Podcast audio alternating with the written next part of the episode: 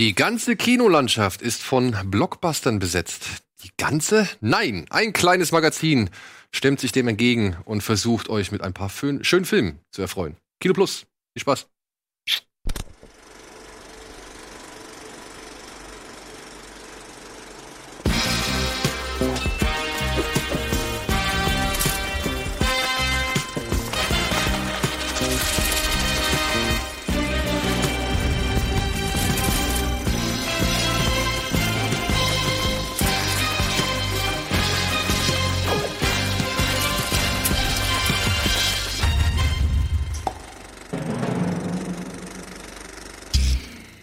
Und damit herzlich willkommen zu einer neuen Ausgabe Kino Plus. Heute endlich mal wieder mit dem wahren, dem einzigartigen, dem stets bestens gekleideten Wolfgang M. Schmidt. Herzlich willkommen, Wolfgang. Vielen Dank. Ich freue mich. Es ist lange her. Ich glaube, vor Weihnachten war ich das letzte Mal hier. Ja, zu der, zu der, glaube ich, letzten Ausgabe, regulären Ausgabe ja. Äh, ja. vor Weihnachten. Nur Ja. bei Kino Plus oder generell hier? Äh, dann war ich noch bei Moin Moin. Aber wir haben es am selben Tag getroffen. Wie das im Fernsehen so Ja, ist. wir haben dich schon vermisst. ja, es war Berlinale, es war viel zu tun, einige Vorträge und so. Und jetzt. Du warst ja schwer unterwegs Ja. Auf der Berlinale, viele Interviews geführt, viele Nee, Rezensionen. Interviews eigentlich nicht, aber ich habe mich, also ich habe auch Aber ich an habe ein Interview auf, oder zwei. ja, ich habe an einer Podiumsdiskussion sowas. teilgenommen äh, von, von Thilo Jung im Basecamp. Das war ganz äh, schön. Das war auch für mich der Höhepunkt der Berlinale, denn die Filme waren grässlicher denn je. Man muss es wirklich sagen. Aber wie du gehst ja gar nicht hin. Ich gehe gar nicht hin, nee, weil ich denke mir immer, das, was irgendwie gut ist, ja, an der Berlinale, also beziehungsweise die, die Hits oder die Filme, wo man sagt, okay, ja, die kann man sich auch noch darüber hinaus anschauen, wenn man jetzt nicht unbedingt nur den reinen, in Anführungszeichen, Feuilleton-Geschmack irgendwie mag, ähm, die kriegt man dann auch so mit. Die Mhm. kommen dann zu einem. Mhm. Ja, also da muss ich mich nicht durch, ich weiß nicht, wie viele Filme hast du geschaut? Ich weiß gar nicht, waren knapp 30. Ja, Äh, siehste? Also ich muss jetzt nicht 30, Filter, äh, 30 Filme filtern, irgendwie, um sagen zu können, die zwei waren gut, sondern ich warte darauf, was du sagst. Und, oder halt Leute wie du sagen und sagen, ähm, ja, dann gucke ich mir halt genau die an, von denen ich glaube, okay, das trifft auch meinen Geschmack. So, ja. Mhm. Und ich muss auch ehrlich sagen, ich finde, die Berlinale ist mir immer noch eine Spur zu groß, zu hektisch, zu viel Trubel irgendwie und so unpersönlich dann auch. Ja, also das, das soll jetzt nicht gegen das Festival an sich sprechen, sondern einfach nur mein Empfinden, wie ich mich da fühle. So. Ja, sie ist sicherlich groß, aber hektisch ist es eigentlich gar nicht so. Also mit Nee. einer Presseakkreditierung zumindest nicht. Also dann kann man alles sehr entspannt sich ansehen. Man muss aber sagen, dass halt es keine klare Ausrichtung bei diesem Festival gibt und das wird ja seit Jahren bemängelt und es war jetzt auch das letzte Jahr von Dieter Kostlik. So kann man nur hoffen, dass das jetzt anders wird. Aber was jetzt in diesem Jahr dann nochmal geschehen wird, hat eigentlich nochmal alle Kritik, die es in den letzten zehn Jahren an der Berlinale gab, noch mal mehr als das bestätigt. Und es ist eigentlich ganz äh, grausam, dass man ein Festival hat, das eigentlich so nach Cannes und Venedig so an dritter Stelle kommen würde. Aber man sieht dann Filme, die überhaupt nicht auf diesem Niveau leider sind und äh, die einen vollkommen gleichgültig lassen, beziehungsweise einen einfach nur quälen. Und das ist das Furchtbare da. So ist die Berlinale ganz amüsant auch, was man da so erleben kann, sehen kann, äh, abends irgendeinen Empfang. Aber was meinst so. du mit, äh, sie hat keine Ausrichtung? Was wäre zum Beispiel so eine Ausrichtung? Naja, sie sagt ja zum Beispiel, jetzt in diesem Jahr war das Motto, ähm, dass das Private politische ist. Das ist erstmal ein uraltes Motto. Das ist ja ein 68er-Slogan, den man jetzt irgendwie glaubt, 2019 nochmal reaktivieren zu müssen, was aber nicht gelungen ist. Und dann sieht man aber jetzt nicht Filme, die wirklich mal darauf ausgerichtet sind und die dieses Motto irgendwie befragen, sondern man sieht Filme, wo man sagen kann, ach ja, das hat irgendwie vielleicht was mit dem Motto zu tun. Dann sieht man wieder irgendwas, was gar nichts damit zu tun hat. Und oft wird unter diesem Motto dann in den Filmen verstanden, wir machen irgendwie die große Nabelschau. Und dann muss ich mir Leute ansehen, die mich nicht interessieren, die sich für sich selbst nicht interessieren, Filme, die sich für das Publikum nicht interessieren, die der Regisseur mit dem Rücken zum Publikum äh, gedreht hat. Und warum soll ich mich äh, dem aussetzen? Und dann muss ich einfach sagen, behaltet doch euren privaten Kram für euch, mache ich ja auch. Ja. Also man wird ja ohnehin schon ständig von Privatleben anderer Leute belästigt und dann muss ich dafür noch ins Kino gehen. Und das ist halt so schrecklich. Und dann, wenn man zum Beispiel sich ein Filmfest wie das in München ansieht, die schon sagen, ach, wir machen mal mehr Genrefilm und wir zeigen auch mal einen guten, spannenden, handwerklich perfekt gemachten Film. Und der vielleicht aber auch noch darüber hinaus eine politische Dimension hat, dann ist das viel interessanter zu beobachten, weil man wirklich auch den Eindruck hat, am Puls der Zeit zu sein, als das jetzt hier bei der Berlinale ist. Da kommt so ein Thema wie Ökonomie nicht vor. Digitalisierung, ja, hin und wieder benutzt da mal einer ein Smartphone, aber äh, ansonsten ist das da auch Neuland für die. Äh, das ist einfach, du siehst, dass dieses Autorenkino eigentlich sich selbst ins Ausmanövriert. Und das ist sicherlich nicht nur die Schuld derjenigen, die jetzt diesen äh, Wettbewerb aussuchen, alles, sondern es liegt auch einfach am Angebot, dass eben sehr, sehr vieles ähm, überhaupt von diesen Filmen nicht angesprochen wird. Und ich komme immer mehr zu dem Schluss, der nicht ganz neu ist, aber ich komme immer mehr zu dem Schluss, dass wirklich das für unsere Gesellschaft aktuelle, brisante, spannende im populären Kino stattfindet. Hm. Das und ist ja auch so deine Dass ich das dann auch eher, an, ja. An, an, an, an deine Filmkritik. Ja. Ja. Aber das glaube ich auch. Ich glaube auch, dass ich, ich fand den Text so gut, den du geschrieben hast, von wegen hier, den wahren Cineasten erkennt man an der langen Unterhose, ja. ja. Das fand ich, das fand ich, der Satz, der bringst du auf den Punkt, weil er, weil er halt irgendwie, weil ich, es stimmt ja, ne, die Leute gehen in Filme, die, ja, dem Feuilleton vielleicht zuwider sind oder, oder die halt vielleicht nicht unbedingt den, den großen Anspruch äh, erheben, aber das sind die Filme, die halt die Kinos dann am Leben halten. Ne? Das ist ja, aber sie trauen sich teilweise auch mehr ähm, Aussagen, äh, ob man jetzt dahinter steckt oder nicht, äh, hintersteht oder nicht, sei jetzt mal dahingestellt. Aber es gibt äh, teilweise in Blockbustern oder in populären Kinofilmen gibt es mutigere Ansätze ähm, als in sogenannten Autorenkino oder oder äh, weiß ich was, was weiß ich ja. Also nehmen wir zum Beispiel sowas wie ähm, Jordan Peele oder so. Das ist jetzt mal nur so mhm, ein Beispiel, genau. ja. Oder auch ähm, hier Her Hereditary Hereditary und so. Das sind Filme, die ähm, unterhaltsam sind, die, die spektakulär teilweise sind, aber trotzdem mehr äh, Mut zu Themen haben als äh, ja, viel, viele, viele Sachen, die man, die einem so vorgehalten werden und vermeintlich äh, als, als anspruchsvolles Kino dastehen, aber eigentlich total hohl sind. Ja, oder halt auch die, die, sag ich mal, die Erzähl, ja, also die Erzählkraft eines Genres ja, oder eines Genrefilms irgendwie benutzen, um halt ihre, ihre Elemente, ihre Inhalte irgendwie an den Mann zu bringen. Und das, da gibt's jetzt, also ich denke mal, bei der Berlinale gibt's davon zu wenig Filme, die halt dann sagen, okay, ich bewege mich zwar jetzt hier in einem Genrefilm, aber ich versuche noch das und das dabei auszusagen. So. Mhm. Sondern eher, dass man sagt, nee, ich sag lieber gleich genau das und das direkt aus ohne daran zu denken, dass das ja auch irgendjemand mal vielleicht unterhaltsam Was mich mal interessieren will, ist das ein Problem der Berlinale oder ein Problem des deutschen Films?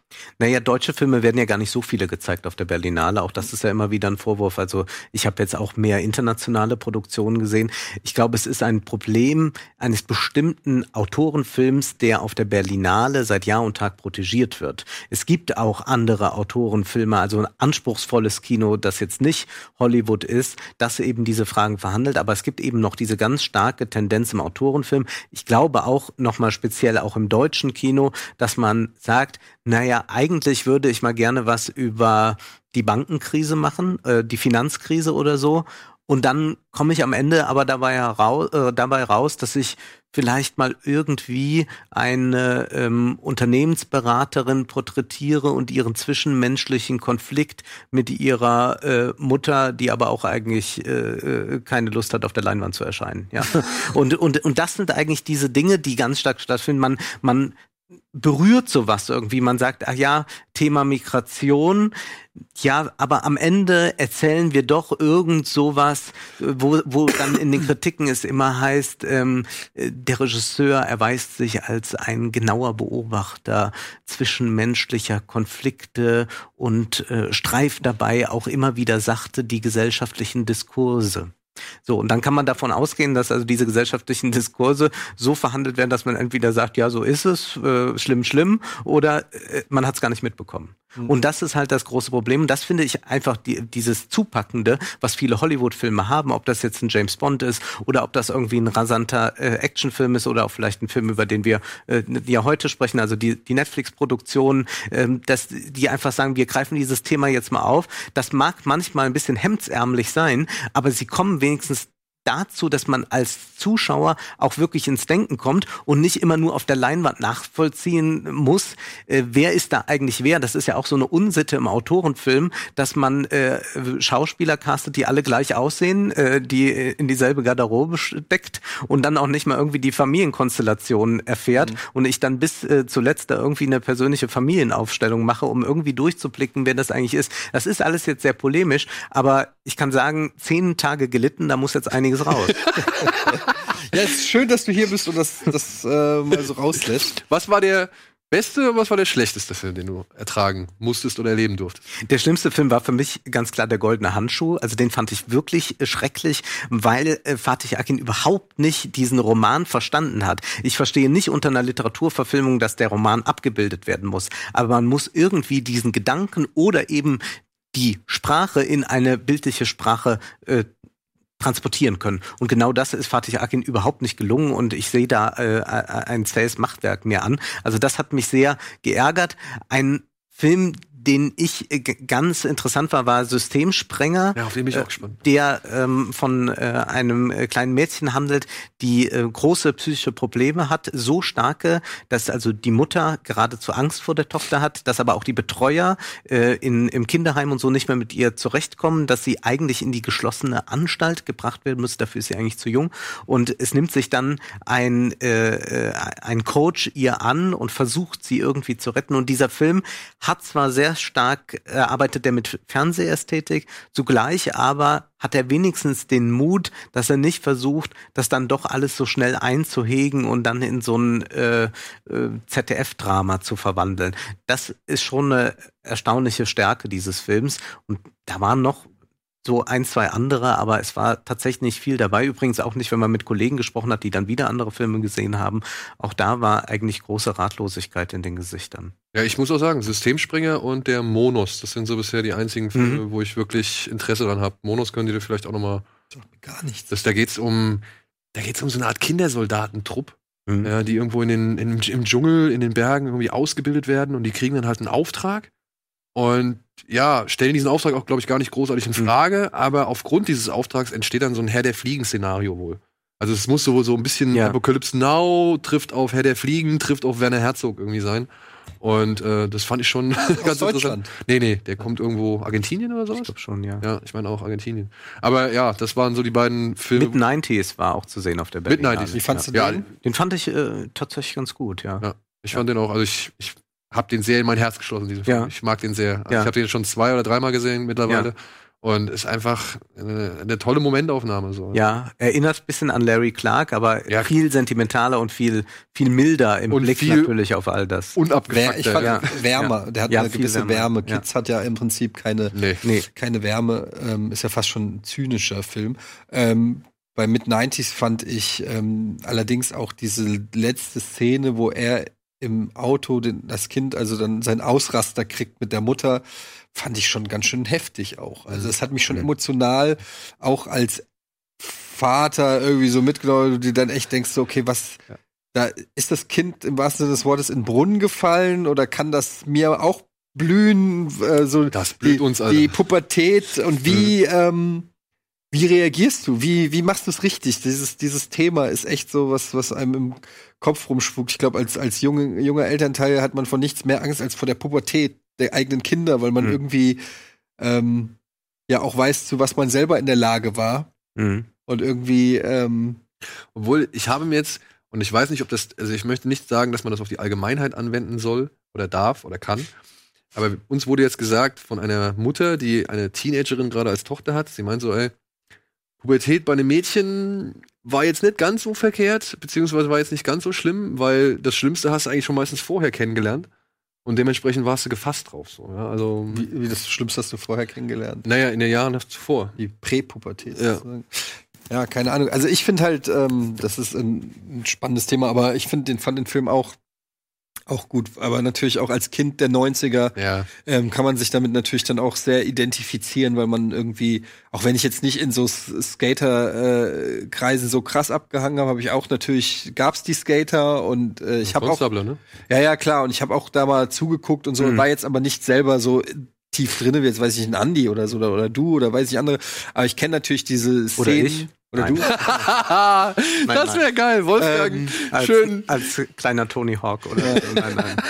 schön aber aber, auf aber man, kann, man kann sich natürlich trotzdem, äh, wenn du auf eine Party gegangen bist oder so, sah das halt schon so ähnlich aus. Oder und, und die, das ist alles schon, kann man sich schon stark mit identifizieren. Und ich finde es einfach auch ein tolles Regiedebüt äh, von Jonah Hill. Also Aber, aber ich hatte so eine, ähm, wie hießen die Schuhe? Vans? Ja. Hatte ich und diese, wie hieß dann diese, dann hat man diese Carhartt-Hosen Mhm. getragen mit diesem Gürtel, der, den man so mit so einer Metallschnalle. Ja. So eine? Ja, genau den, ja. So, ja, genau. Ja, Oldschool da. habe ich schon besessen, ja. Ich hatte Airwalks. Kennst du noch Airwalks, Airwalks? ja, logisch. Die hatten diese, das waren diese Skaterschuhe, die dann noch so, die konntest du noch so rüberklappen. So eine Lasche habe ich noch. So eine- ich habe so so, eine, ich hab so ein So. Titus-Imitat von, Ja. von den Airbox noch. Ja. Wolfgang, du hast jetzt nochmal, du hast Carhartt-Hosen und Vans getragen. Ja. Auch ich war jung, ja. Alter, bitte. Liebe, liebes Publikum, ich hätte gern ein Bild gefotoshoppt von Wolfgang in Carhartt-Hosen und Vans. Das muss ich mir Richtiger visualisieren. Skaterboy. Ja. Und auch so ein, äh, man hat ja so ein, äh, ähm, so ein Carhartt-Pulli auch dann. Ja, Hattest du mal lange Haare? Äh, auch mal, ja. Aber das Die- fand ich nie so gut. Das ist ja eine Sünde, die fast jeder mal ja, ja. hatte. Das bekommt man aber von den Müttern eingeredet, ne? Ja? Ja, ja. Ganz schlimm. ja, ich denke halt auch, meine Mutter fand das furchtbar. ja, Ja? Also tatsächlich, ich hätte auch gedacht, eher, weil, weil halt, weil man so in, in diesem Grunge-Ding oder in diesem Metal-Ding halt irgendwie. Ich hatte keine wirklich langen Haare, aber dafür hatte ich zwei Ohrringe. Ah ja. Oh, links und rechts? Nee, links und links. Oh, das ist gut. Doppelt links. Und ähm, ja, so hat jeder die 80er und 90er für sich. Aber die waren ja sehr bequem, diese Carhartt-Hosen, und sahen nicht schlecht aus. Also ich fand sie jetzt. Es ist einfach nur so. Hast du die noch? Nee. Ich habe dann nicht mal eine, eine Jeans oder so. Okay. Nichts mehr. Du hast keine Jeans mehr. Nein. Aber schon seit Ewigkeiten nicht. Wolfgang M. Schmidt, der Mann der modischen Faszination. So, wir machen mal kurz Werbung und melden uns gleich zurück mit ein paar Kinostarts, beziehungsweise ja, Entschuldigung, wenn du jetzt gleich noch mal was sagen möchtest, zu welchen Filmen du letzte, zuletzt Also der letzten Film, den ich gesehen habe, war Captain Marvel und da muss ich nicht mehr was zu sagen. Okay, dann machen wir erstmal Werbung. Letzt.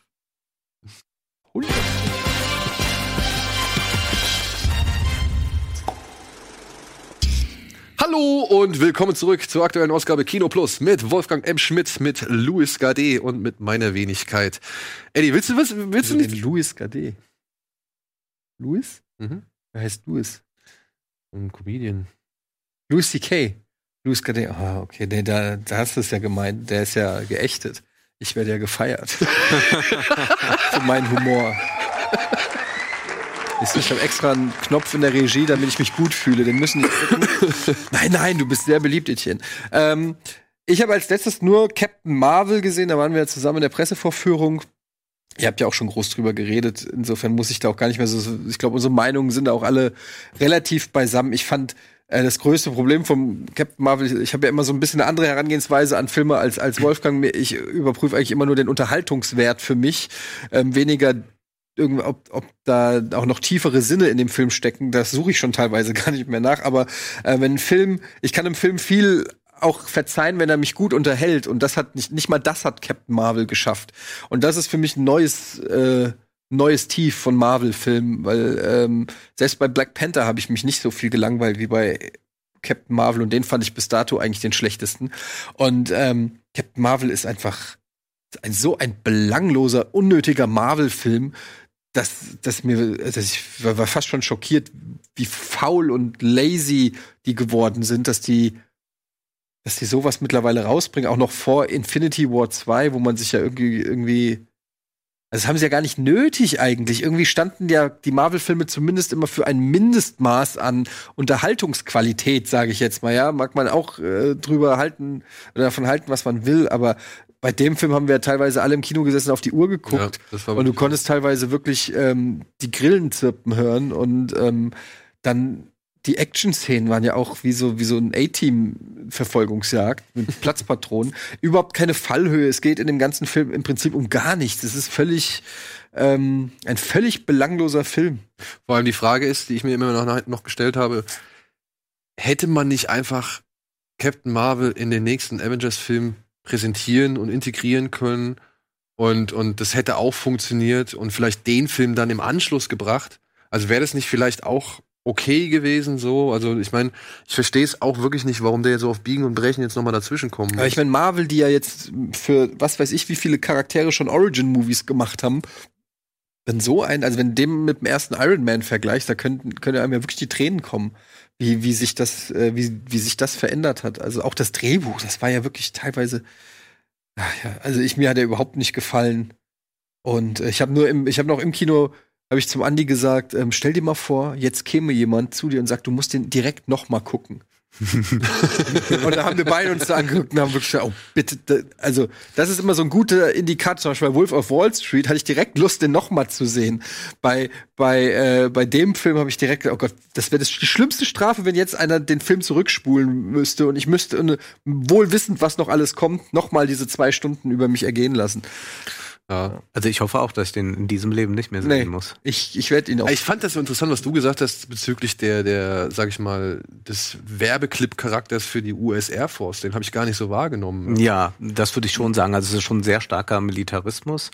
Und ich glaube, dass das auch eben ein sehr großes Problem ist, dass das jetzt gerade in Hollywood äh, so vonstatten geht, dass man zum einen äh, identitätspolitischen Film begründet und glaube ich, das ist der Grund für diesen Film, dass man sagt, wir brauchen dringend eine weibliche Hauptfigur und am Weltfrauentag. Dann, und ich verstehe dann nicht, warum man dann nicht, äh, wenn man äh, sowas dann macht, warum man dann nicht sagt, gut und äh, da versuchen wir jetzt aber auch mal auf der erzählerischen Ebene was Besonderes äh, zu machen, ja, also dass es wirklich ein Anlass ist und nicht einfach einfach zu sagen, ja, jetzt haben wir die Frau, fällt uns jetzt irgendwie noch eine dumme Geschichte ein. Äh, da, mhm. das, da hat man eher den Eindruck. Und dann, glaube ich, wird eben das jetzt gerade verbunden. Also zum einen so ein Feminismus wird dann verbunden mit so einem Militarismus. Äh, dass das, äh, also das ist sehr interessant, wie das System das eigentlich schafft, eine eigentlich progressive Strömung dann sofort wieder mit einzureihen, dass das am Ende wie Top Gun oder so funktionieren könnte. Ja. Und das ist, äh, glaube ich, eine, eine generelle Tendenz momentan. Also äh, der, der das System System Hollywood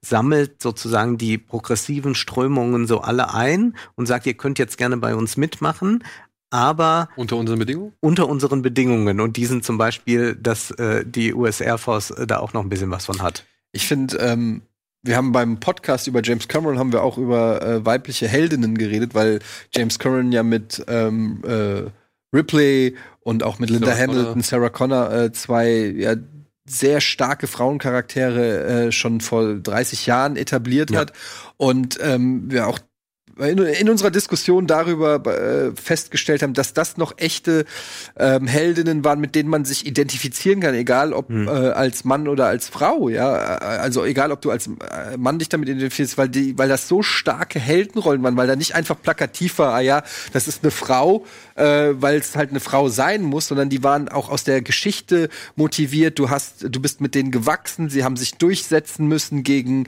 ähm, jetzt äh, gegen Aliens. Widrigkeiten, gegen Aliens, aber auch gegen, gegen Männer in, in einer gewissen Art und Weise, wenn du an, an den Charakter von Paul Reiser oder so denkst. Aber das war halt nicht so pädagogisch. Nee, es war aber nicht so von, aber genau, das war auch nicht aus einem Zeitgeist heraus entsprungen oder aus einer Strömung, sondern es waren einfach starke Frauencharaktere mit starken Stories und, und, und, und, und, und das vermisse ich so ein bisschen, dass es so einfach, äh, ja, die ist halt jetzt super stark und kann kann und die war auch ich mag ja Brie Larson ich finde das ja eigentlich eine gute Schauspielerin aber die war ja auch so aufgesetzt cool irgendwie so so diese dieses das hat für mich es hat leider überhaupt nicht funktioniert und ich wie du es schon sagst es wirkte wirkte einfach wieder wie so aufoktroyiert aber nicht wirklich homogen oder aus aus einer Story herausgewachsen eine starke Figur und das ja. ist irgendwie ja. gut nichtsdestotrotz scheint es sehr viele Menschen zu geben die diesen Film zu schätzen wissen. Die das weiß man nicht. Wir wissen nur, dass viele reingehen. Okay. ja, also man, ich glaube, man muss sich noch ein bisschen Zeit geben. So gerade die zweite Woche würde mich jetzt mal interessieren, was da mhm. wieder der Abfall ist oder ob da noch mal ein Anstieg ist oder ob das sich, sag ich, sag ich mal, relativ stabil einpendelt. Ich bin gespannt. Momentan ist ein bisschen schwierig in Zeiten, wo, weiß ich nicht, Reviews en masse entfernt werden, aber auch Reviews en masse wieder hochgeladen werden im Copy-and-Paste-Verfahren so. Das gab's ja jetzt auch alles im Zuge dieses Films. Ist ein bisschen schade, darunter leidet eigentlich die eigentliche Diskussion über den Film. Hm. Es geht nur noch um die Bedeutung oder um, um irgendwie das, was dahinter stehen könnte. Das ist ein bisschen, bisschen oder um die Symbolwirkung. Und äh, ist ein bisschen schade, wenn man dadurch nicht mehr mal mehr über den Film reden kann und dann einfach nur auf das sag ich mal, sich konzentriert, was einem persönlich da irgendwie anspricht. Aber gut, werden wir sehen, was jetzt die Zeit mit sich bringt. Aber wir wollen jetzt erstmal schauen, was die Kinostarts für diese Woche mit sich bringen.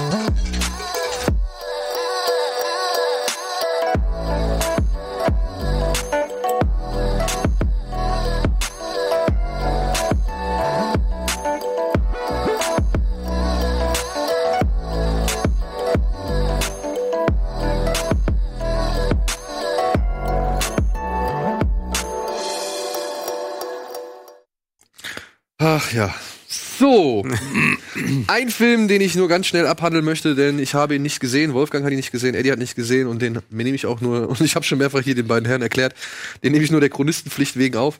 Aber vielleicht interessiert es ja einen. Was Männer wollen, kommt heute ins Kino. Das ist unter anderem, also es ist einfach die, ja, es ist halt, was Frauen wollen, aus der weiblichen Sicht erzählt. Hier geht es um eine Sportagentin, gespielt von Taraji P. Henson, die auch bei ähm, Hidden Figures zum Beispiel mitgespielt hat und da eine ganz gute Performance abgegeben hat. Ja, die spielt hier halt eine, eine Sportagentin, die es leid ist, von den Männern untergebuttert zu werden und sie geht zu einer, ich weiß nicht, Motivationsguru, Hellseherin, irgendwas in der Richtung und plötzlich hat sie die Gabe, alles zu hören, was Männer denken. Und daraus entspinnt sich wohl der gleiche Film, der außer ein paar lauen Gag Gags und halt eben einer engagierten Hauptdarstellerin nicht wirklich viel zu bieten hat. Habe ich gelesen, ich weiß es nicht, ob es so ist. Aber kann ja sein. Könnte stimmen.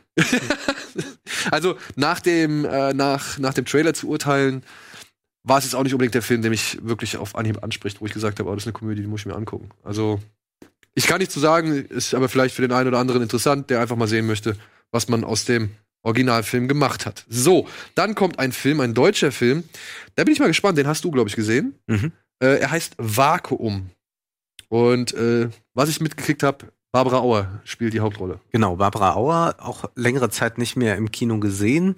Schade eigentlich, denkt man, äh, gerade wenn man diesen Film gesehen hat. Sie ist wirklich eine hervorragende Schauspielerin, die das unglaublich nuancenreich hinbekommt, das Schicksal, was ihr da widerfährt, auf der Leinwand darzustellen. Sie ist ähm, ähm, eine Frau, die eigentlich in sehr gut situierten Verhältnissen mit ihrem Mann lebt. Äh, man sitzt auf Designermöbeln und so weiter, ist, äh, wartet jetzt äh, darauf, bald ähm, zu, ähm, den Hochzeitstag zu feiern, sind 60 und sie äh, spendet Blut und bekommt dort da nebenbei die Diagnose, dass sie AIDS hat und sie kann sich nicht erklären, wie sie sich hat infizieren können. Ähm, es muss also von ihrem Ehemann kommen. Sie findet dann heraus, dass ihr Mann äh, regelmäßig ins Bordell geht und von dort eben HIV mitgebracht hat nach Hause. Und das zerrüttet nicht nur sie gesundheitlich oder beziehungsweise die Ärzte sagen dass es kein äh, Problem ist. Insofern, man kann äh, AIDS heute sehr gut therapieren, da soll sie sich keine Sorgen machen. Aber natürlich zerrüttet das eben das Verhältnis zu ihrem Mann. Sie fragt sich, wie kann das sein, dass er ins Bordell geht, was ist da schiefgegangen? Und sie versucht damit fertig zu werden, konfrontiert ihren Mann damit, äh, wirft ihn raus und stellt aber dann doch auch irgendwann fest, dass sie ihr altes Leben vermisst. Und dann gibt es wieder eine langsame Annäherung. Das ist ein Film, der ja so ein psychologisches äh, Drama ist, ein Drama, wie man das äh, so kennt aus dem äh, aus dem bürgerlichen Drama im Theater, irgendwie Ibsen oder Strindberg, nur jetzt eben mit dieser AIDS-Thematik dazu. Das ist ein Film, der sehr ruhig ist, sehr unaufdringlich ist. Ähm, wenn man sich ja gute Schauspieler ansehen will, die auf sehr, sehr schönen Sitzmöbeln sitzen und, und äh, ihren Text sagen, dann ist das sicherlich geeignet. Man muss sagen, der Film hat dann doch auch nicht die, die Härte, die es vielleicht bräuchte, oder er, er ist dann doch auch viel zu, zu glatt oder beziehungsweise er geht so sehr auf in diesem Design, in dem dieses Ehepaar lebt, dass man jetzt sich auch sehr schnell fragen kann, wo ist eigentlich die besondere Relevanz für diesen Film? Also äh, bedeutet das nicht sozusagen, wenn da was von außen angeschleppt wird, also sozusagen der, der Virus ist ja auch metaphorisch äh, kann man den lesen, ja. Da könnte man sehr viel mitmachen. Ich glaube, dass Ingmar Bergmann damit ein, ein großes äh, Drama gemacht hat. Hier, das ist eher ein kleines Drama, eher so kleines Fernsehspiel. Äh, kein schlechter Film, aber auch nicht der Film, äh, für den man jetzt ins Kino aufbrechen muss unbedingt. Ja. Jetzt würde mich nochmal interessieren, aber ist es nicht dann doch, weil, weil wenn, was du so erzählt hast, ne? Ich meine, die Frau nach wie vielen Jahren Ehe war das jetzt ungefähr? 30, 40 Jahre. 30, 40 Ehe, Jahren ja. Ehe, ja. Erfährt, dass ihr Mann jetzt irgendwie regelmäßig ins Bordell geht ohne Gummibums. Muss man ja auch mal sagen, ne? Was für mich. Schön ausgedrückt. ja, stimmt. Ähm, aber halt wirklich dann halt wirklich keinen verhüteten Geschlechtsverkehr mhm. betreibt, was ich tatsächlich erstaunlich finde, wenn mhm. er in der Jetztzeit spielen mhm. soll. Ja, ja. Ich glaube eigentlich schon, dass das jetzt mittlerweile auch fast ja eigentlich zu, zu, zu eine Gesetzmäßigkeit ist, irgendwie die in, in, in im Rotlichtmilieu irgendwie existiert. Aber ja, sollte es sein, aber ich glaube nicht, dass das der Fall ist. Ja, ja gut, man, man sieht es ja anhand des Films. Frage der Bezahlung oder was weiß Aber ich finde es halt irgendwie dann doch irgendwie interessant, weil normalerweise, wenn du, als du das so angefangen hast zu erzählen, hätte ich gedacht, okay, das geht halt komplett in dem absoluten mhm. Elend geht's unter. Mhm. Vielleicht muss er dann noch mit ansehen, wie sie halt voll da niedersiecht und mhm. muss sich um sie so kümmern, so also dass man am mhm. Ende halt wirklich so dieses ganz bittere, diesen ganz mhm. bitteren Realismus bekommt. Aber die Idee, dass sich quasi etwas so lange oder dass etwas so lange zusammen funktioniert hat, dass es feststellt, es kann gar nicht mehr ohne einander. Und selbst wenn jetzt genau sowas kommt, also so ein herber mhm. Einschnitt, dass dann trotzdem es wieder zusammenfindet, finde ich eigentlich ganz spannend. Ja, es, und da, damit wird, glaube ich, zu wenig gemacht. Also ich, äh, da, da hätte man, ich glaube, dafür ist der Film tatsächlich mal zu kurz und das sage ich selten bei einem Film. Der Film dauert 82 Minuten. Das ist vielleicht zu wenig Zeit dafür. Man braucht vielleicht so eine Länge wie Szenen einer Ehe von Ingmar Bergmann oder so. Also ich glaube, 40 Minuten mehr hätten dem Film gut getan tatsächlich, weil man dann hätte äh, sehr langsam zeigen können, wie diese Annäherung stattfindet oder auch vielleicht äh, viel mehr Aussprachen und auch die Akzeptanz Diskrepanz. Also dass es sozusagen ein anderes sexuelles Begehren gibt, das in der Ehe nicht ausgelebt werden kann und dass der Mann dort im Bordell äh, ausgelebt hat und wie das eigentlich zusammenpassen kann, dass der, weil das wird auch sehr deutlich, trotzdem seine Frau liebt. Also es ist nicht so, dass der jetzt nur noch mit der Frau zusammen ist, weil ihm nichts anderes einfällt oder so, sondern es ist schon eine an sich intakte Ehe. Und das ist ja ein, äh, ein ganz interessantes Thema eigentlich und auch, dass es ein Bordell ist, also dass er keine Affäre hat, ähm, weil eine Affäre kann ja mitunter noch viel schmerzhafter sein als ein Bordellbesuch, wenn man das äh, mal äh, sich äh, von anderer Seite war, weil da viel mehr Emotionen kann, dabei sind. Genau, man kann ähm, knallhart sagen, er hat eine Dienstleistung in Anspruch. Also es gibt ja von Michel Houellebecq, der französische provokative Schriftsteller, hat ja äh, als die Prostitution wird ja ist ja immer schwieriger in Frankreich, äh, gibt es ja immer mehr Verbote und dann äh, sagte er, ähm, der, das Prostitution Prostitutionsverbot bedeutet das Ende der Ehe. Das ist natürlich eine sehr französische Sicht, aber ein interessanter Gedanke zumindest. Mhm. Ja. Zumindest Und über, also da könnte man viel mitmachen. Macht der Film nicht. Trotzdem sehr, sehr gute Schauspieler. Man kann nicht viel gegen den Film sagen, aber er bleibt sicherlich auch nicht hängen. Mhm. Gut, ob der nächste Häng Film hängen bleibt, ich weiß nicht, ich, doch ein bisschen. Denn er basiert auf einer wahren Geschichte. Es geht hier um einen Mannen, der in England 1956, glaube ich, zum Sportler des Jahres genannt worden ist. Oder ernannt worden ist. Ist an sich nicht spektakulär, sagt man jetzt so, aber das war ein Deutscher, der im Tor von Manchester United stand und der als deutscher Fallschirmjäger in Kriegsgefangenschaft in England geraten ist. Und aufgrund dieser Kriegsgefangenschaft, ja, als Torwart für eine kleine Lokalmannschaft irgendwie in der Nähe des Kriegsgefangenenlagers irgendwie engagiert wurde, weil man gemerkt hat, okay, der Typ steht echt sauber, sicher im Kasten. Und dann wurde er halt für dieses, ähm, dieses kleine Team engagiert. Dort war irgendwann mal ein Scout von Man United und die haben ihn dann verpflichtet für ihre Mannschaft. Basiert das auf einer wahren Geschichte? Das basiert auf einer wahren Geschichte. Bert Trautmann. Bert Trautmann. Hab ich schon mal gehört. Trout the Crowd wurde er ah, von den ja. äh, dann auch Manchester geehrt worden von der Queen. Ich glaube, dann ja. später äh, mit dem Bundesverdienstkreuz nochmal. Also er hatte alle Ehrungen erhalten. Ich glaube, 550 Spiele hat er für genau. Manchester gemacht und hat vor allem eins der wichtigsten Spiele, ein Finale im FA Cup, hat er mit ja, einem Genickbruch zu Ende gespielt. Also der wurde im Spiel gefoult Und nur weil dadurch ein Halswirbel verschoben worden ist, hat dieser Hals verschobene Halswirbel verhindert, dass ihm das Genick gebrochen ist und deswegen konnte das Spiel bis zu Ende spielen und wird deswegen halt auch von den Engländern bis heute verehrt. Und diese Geschichte erzählt Markus H. Rosenmüller jetzt nach mit David Cross unter anderem in der Hauptrolle und ich glaube ansonsten kennt man glaube ich Ja, ich weiß nicht, eher keinen aus, den, aus, der, aus der Schauspielerriege. Ja, es ist ein merkwürdiger Film, muss ich sagen. Ja. Es ist wirklich, also die Geschichte finde ich in so, ah hier, doch, David Schüller kennt man noch. Der spielt einen kriegsgefangenen Kameraden von, von Bert Trautmann. Aber ansonsten kann ich da nicht wirklich viele Leute. Ähm, ja, merkwürdiger Film, weil die Geschichte an sich ist ja einfach, das ist, das ist wirklich Kinostoff. Ja. Ja. Ja. Das ist wirklich Kinostoff. Ich kannte das alles nicht. Ich habe mir dann den Wikipedia-Artikel dazu nochmal durchgelesen und noch ein paar andere Sachen so. Und es ist halt alles da. Mhm. Es ist halt alles da.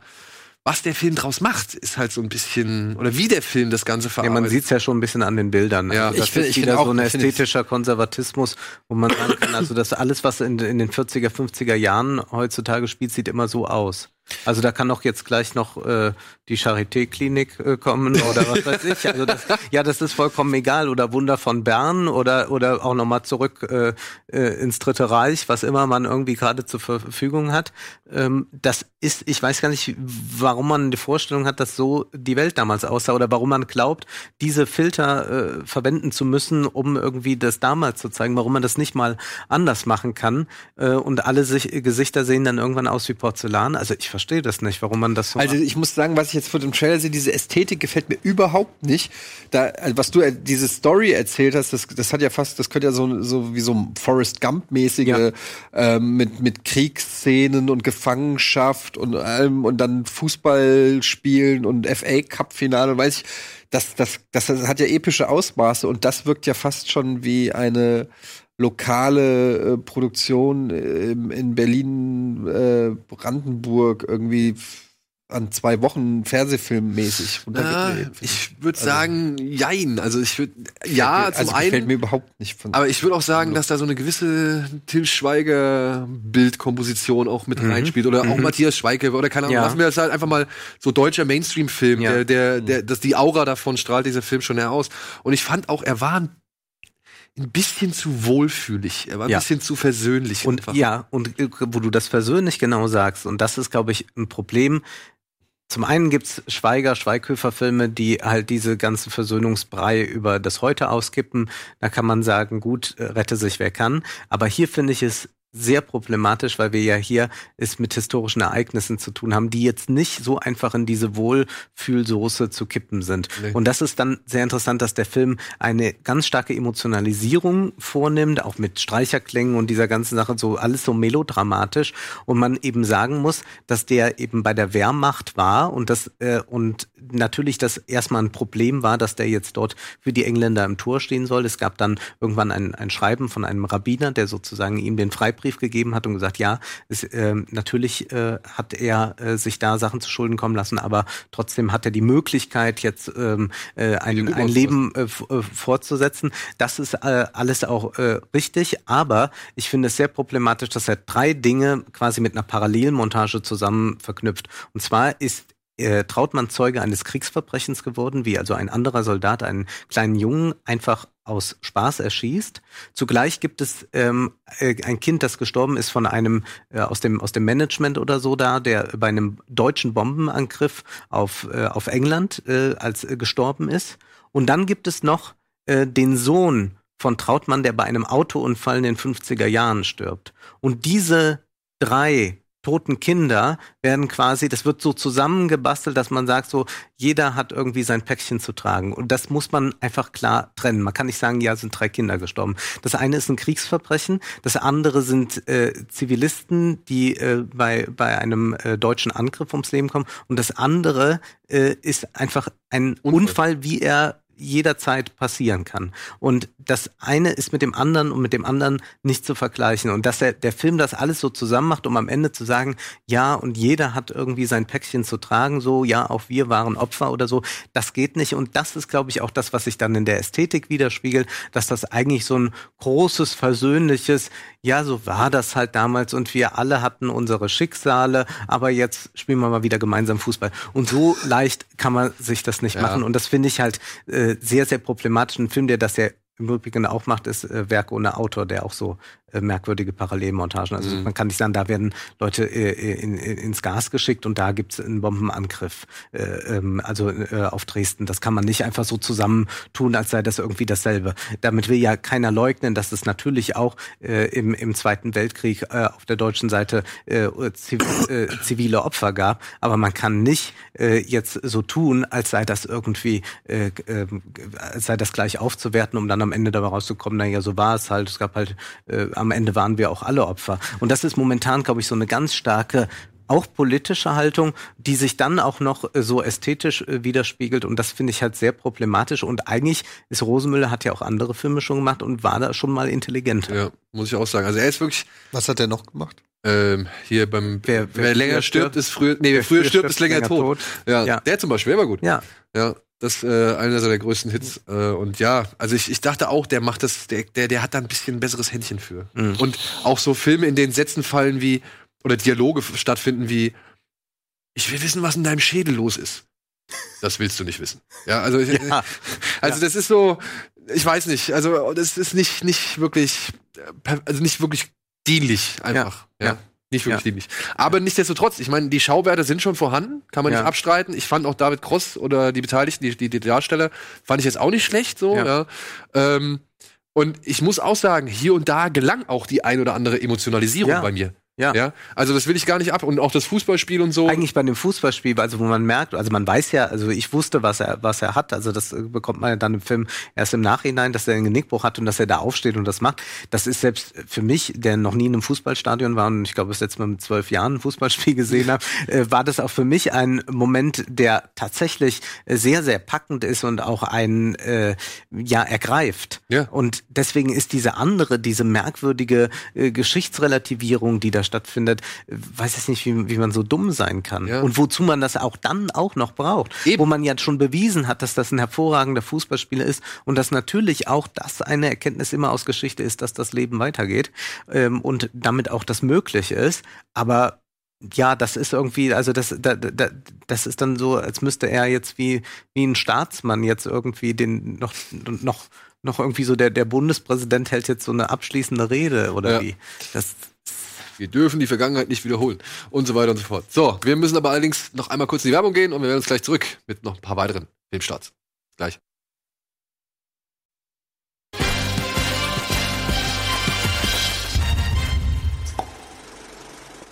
So, willkommen zurück zur aktuellen Ausgabe Kino Plus mit Wolfgang, Eddie und mir. Und wir haben noch ein paar Filme übrig. Ein ja, Animationsfilm unter anderem. Asterix und das Geheimnis des Zaubertranks läuft heute an. Ist der zweite Animationsfilm, beziehungsweise zweite, äh, zweite Computer-Animationsfilm zu Asterix nach Stadt der Götter. Wird jetzt hier so ein bisschen, oh Gott, was ist das alles? Da werden ein paar Comics mitverarbeitet, unter anderem heißt, hieß die Operation Hinkelstein, wo Miraculix, äh, sag ich mal, so ein bisschen Schaden hatte.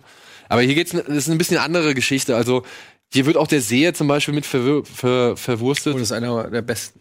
Und äh, hier geht es halt unter anderem darum, dass Miraculix vom Baum gefallen ist und das einem Druiden einfach nicht passieren darf und er jetzt der Überzeugung ist, er braucht einen Nachfolger und deswegen begibt er sich zusammen mit Asterix und Obelix also. auf eine Reise durch Gallien, um einen Nachfolger zu finden, was nicht gerade einfach ist, beziehungsweise es gibt halt nicht so wirklich viele junge Druiden, die in Frage kommen, um seinen Posten zu vertreten. Und ja, also ich sag mal so, für Asterix-Fans ist alles dabei. Die Piraten, die Römer, Schlägereien, alles, was man will. Paar popkulturelle Gags natürlich, die jetzt ein bisschen angepasst worden sind. Aber so ganz den Charme des alten, also des ersten Animationsfilms, erreicht dieser Film meiner Ansicht nicht. Allein aufgrund des Finales, was dann doch schon eher in, weiß ich nicht, Transformers, ja. Blockbuster, Riesen-Actionfiguren, Endschlachten geht. Das fand ich ein bisschen schade. Und ich muss auch sagen, als erwachsener Zuschauer, der mit den Comics groß geworden ist und der das jetzt alles so sieht und verfolgt, da waren ein paar Aussagen dabei, ein paar, paar Sätze und, und, und Phrasen, die immer in, den Film reingebaut werden. Die fand ich schon ein bisschen fehl am Platz. Der, der Seher oder dieser Druide, also es ist kein Seher, sondern es ist ein Druide, der hier ähm, eben gezeigt worden ist, der aussieht wie der Seher. Der kommt halt an und, naja, propagiert halt die ganze Zeit, dass Miraculix diesen Zaubertrank allen Galliern zugänglich machen soll, damit Gallien wieder frei von den Römern wird. Ja, und da schwebt halt für meiner Ansicht nach eine echt große politische Konstante oder ein politischer Subtext mit drunter die ganze Zeit, der meiner Ansicht nach nicht nötig gewesen wäre. Mhm. Ich weiß nicht, wie du das siehst. Also ich fand da ein paar Aussagen einfach, wenn man die so mal in Kontext setzt zur aktuellen Situation in Frankreich und so weiter, fand ich die irgendwie Mhm. bedenklich.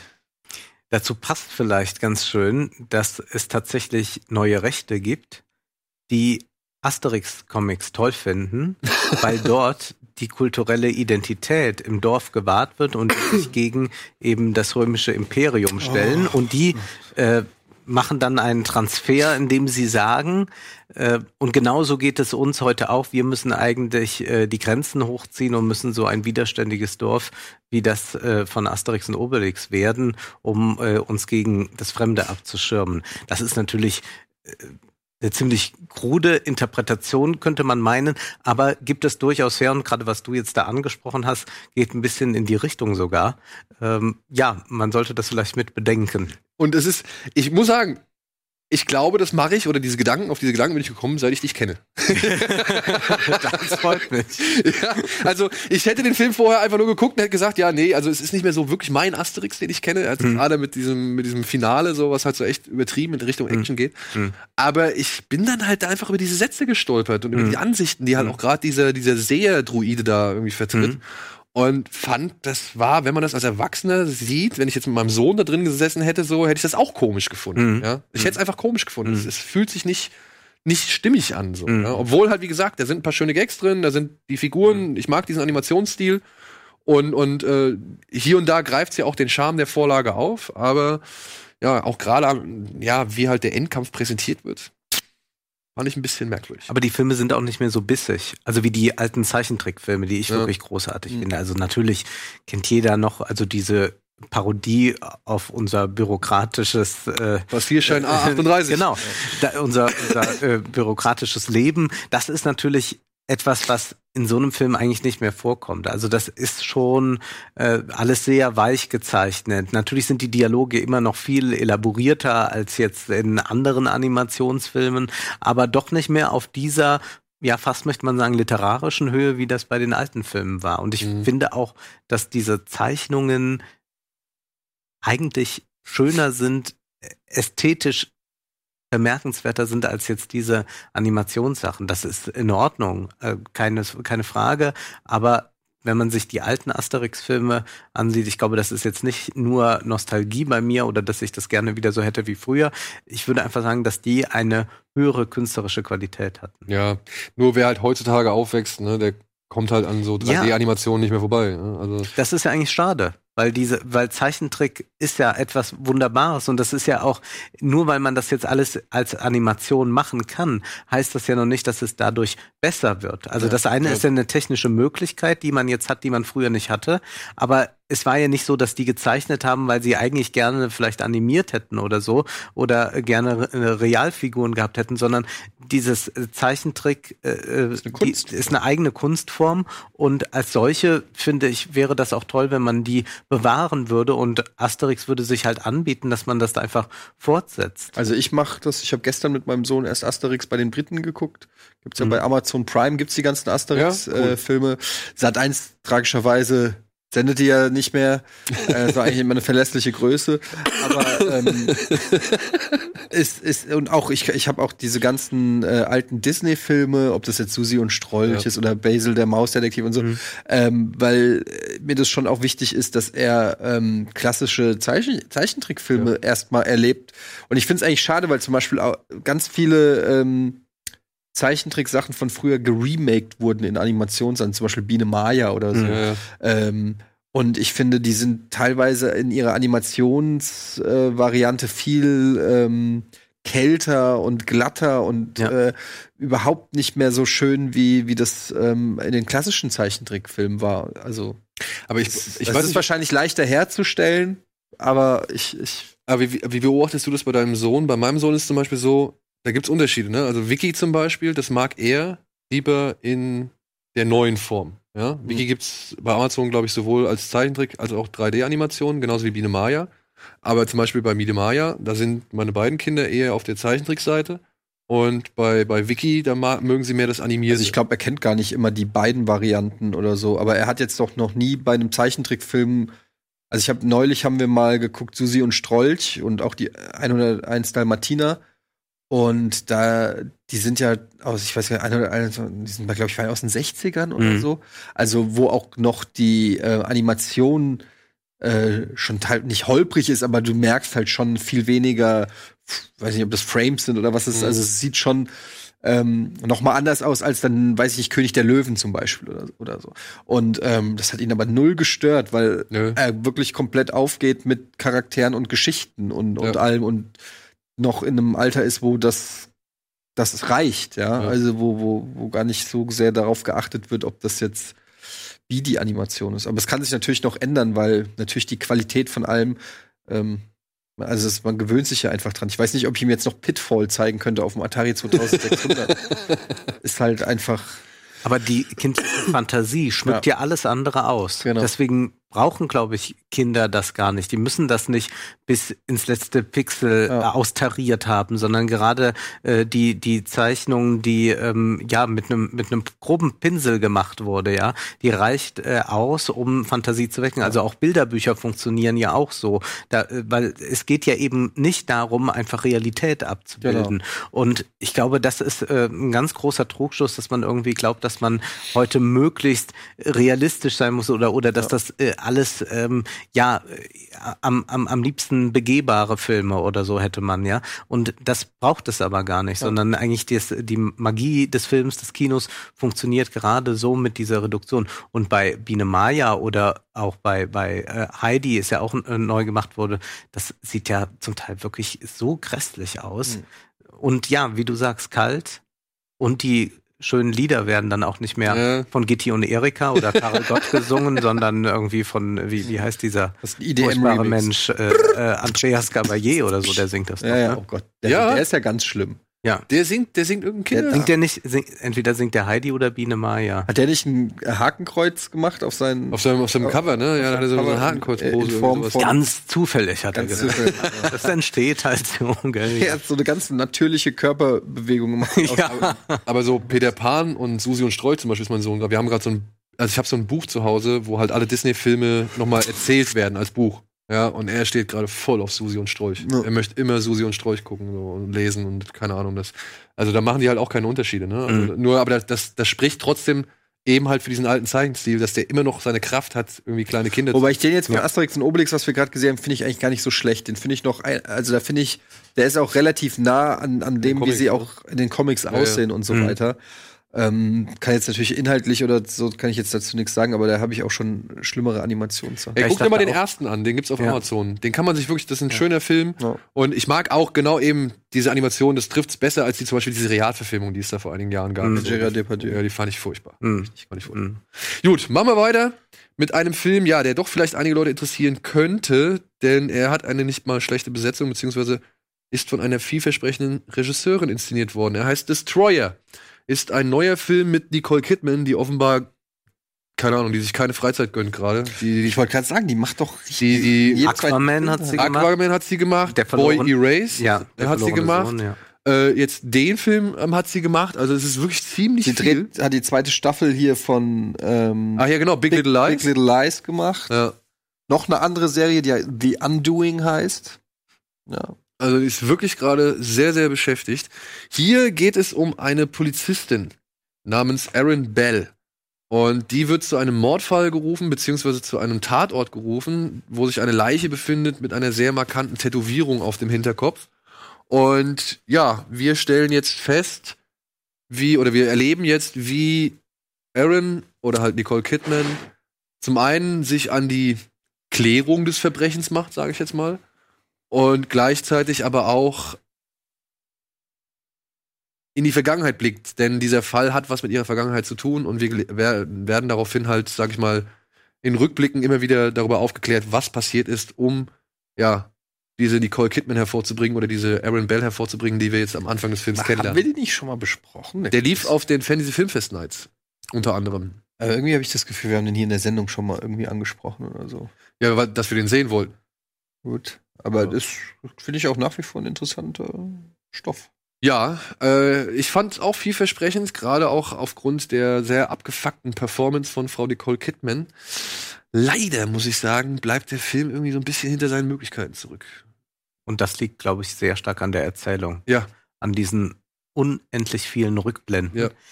Die dafür sorgen, dass man eigentlich nie mal in der Story wirklich ankommt, sondern immer wieder geht's zurück und ich bekomme da was erklärt, was eigentlich recht einfach zu erklären wäre. Aber dieser Film macht sich alle Mühe äh, zu sagen, warum einfach, wenn es auch kompliziert geht. Ja. Und das ist eigentlich sehr ärgerlich, weil ich glaube, so ein Genrefilm, so ein äh, Polizeifilm, der braucht eine gewisse Straightness, um erzählt zu werden. Und das ist das, was, was diesem Film fehlt. Und das ist sehr schade, weil Nicole Kidman diese Rolle in meinen Sehr Augen hervorragend Ja. spielt. Und ich muss auch sagen, der Payoff, der durch diese Rückblenden aufgebaut wird, ist nicht sehr stark. Mhm. Der ist nicht sehr stark. Also am Ende habe ich mir gedacht, okay, ja, ich habe gesehen, was passiert ist, aber das erklärt mir nicht wirklich, warum du so bist, wie du bist. Mhm. Ja, also ich fand, es war nicht wirklich begründet, warum sie wirklich so abgefuckt ist. Und ja, der, sag ich mal, Schlussgag, Mhm. Der macht's dann auch nicht unbedingt besser. Mhm. Ja, der ist, der wäre in einem, ich glaube, wie du sagst, in etwas straighteren Film, Mhm. da wäre das cool. Aber hier hinterlässt er so ein eher so ein, naja, Mhm. Geschmack irgendwie. Also das war ein bisschen mehr, ich will nicht zu viel verraten, aber ähm, das, das war einfach so, okay. Ja, hätte es jetzt nicht gebraucht, ist nett, aber gibt der Geschichte jetzt auch nicht nochmal einen neuen Impact oder einen neuen Eindruck, den er, den er, den er vertieft wird, der intensiviert wird. Was ein bisschen schade ist, weil Karin Kusama, die hat die Invitation gemacht zum Beispiel. Kennst du? Mhm. Ne? Und Jennifer's Buddy. Und Jennifer's Buddy und Girlfight. Okay, die hat auch eher einen Flux gemacht, aber da kann man ja auch mal den Mantel des Schweigens drüber hüllen. Aber ähm, das ist schon eine gute Regisseurin. Ja, und es ist so schade. Und auch diese ganzen Close-Ups und so, das, waren, waren, das fühlte sich alles an wie Füllmasse, die eigentlich gar nicht notwendig ist. Schade. Ja. Und ich glaube, dieser Film, und das ist das, was du jetzt gerade angesprochen hast, dass man das ihr am Ende doch nicht abnimmt, warum sie so äh, äh, ja in einem in einem Zustand ist, wo man sagen kann, die die kann man jetzt mit dem nassen Handtuch totschlagen. Ja. So, so sieht die ja eigentlich aus. Und man fragt, äh, und ich glaube, man hätte, also der Film gibt sich alle Mühe, das zu erklären, und dennoch, wie du sagst, glaubt man am Ende nicht, warum das jetzt so schlimm, so dramatisch aussehen muss. Und vielleicht hätte er es einfach mal behaupten sollen. Ja. Und gar nicht so viel erklären, Genau. sondern das ist ja etwas, was wir auch bei so 70er Jahren Genrefilmen sehen, ob das jetzt mit dem Clint Eastwood, Dirty Harry oder so ist. Da glauben wir halt einfach, dass der irgendwann nur noch zynisch ist oder so. Und da bekommen wir das nicht mit 80 Rückblenden nochmal erklärt, warum der jetzt so ist, sondern wir müssen das einfach jetzt so nehmen. Und so ist es oft. Wir begegnen Leute und äh, wir können uns nicht genau erklären, warum das so ist, aber wir müssen es so hinnehmen. Und das macht ja dann auch gerade eine Figur spannend. Und das stellt sich dann hier nicht ein. Nee, stellt sich leider nicht ein. Ist trotzdem noch ein guter Film, Ja. sage ich jetzt Ja. mal. Es ist trotzdem noch ein guter Film, aber ich finde, er bleibt halt wirklich einfach hinter seinen Möglichkeiten oder ist nicht das geworden, was er hätte sein können. Ja? Aber allein für, sag ich mal, Nicole Kidman kann man sich diesen Film schon mal angucken. Mhm.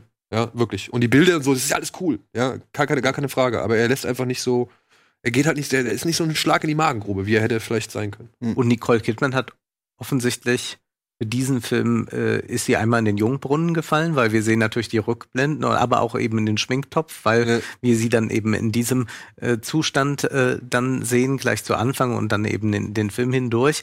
Aber sie hat zumindest erkannt, dass es ganz hilfreich ist als Schauspieler, wenn man äh, eine gewisse Mimik auch produzieren kann. Also sie hat sich doch jetzt wieder sehr verabschiedet von gewissen Dingen, die sie da wohl unternommen hat, um ihr äh, Gesicht weitgehend stillzustellen. Äh, und das ist sehr, sehr gut, dass sie das wirklich erkannt hat. Äh, Und das ist ja ein Glück, dass sie das eben mit, also so heißt das zumindest, es- sie soll Botox-Behandlung wohl sehr stark eine Zeit lang gehabt haben. Also, wenn man Bilder von ihr gesehen hat, würde ich sagen, der Eindruck ist berechtigt. Genau, und Bot Botox lässt ja irgendwann wieder nach. Also Ja. das ist schon mal glücklich, dass sie das gemacht hat, dass sie nicht irgendwie ein extremes Lifting gemacht hat, weil dann kommt man davon nicht so schnell wieder Das los. ist die Frage. Äh, bei, bei Botox, äh, also wenn es Botox ist, und das vermute ich mal, also das sah in meinen Augen so aus, dann äh, lässt das irgendwann wieder nach und offenbar lässt sie jetzt ein bisschen die Finger davon. Und äh, man sieht ja auch, dass sie wirklich eine hervorragende Schauspielerin ist. Dass sie äh, auch sehr schön ist, das glaubt man auch in der anderen, äh, auch wenn man sie in diesem Zustand sieht, diese Augen sind immer noch da und Ja. man, man sieht sofort, aha, da, das war eine schöne Frau, die sehr viel äh, hat erleiden müssen. Und das ist schon jetzt äh, toll, dass man jetzt Nicole Kidman also in weiteren guten Charakterrollen sehen wird, weil sie ist natürlich die größere Schauspielerin gewesen im Vergleich zu Tom Cruise. Tom ja. Cruise, wir mögen ihn,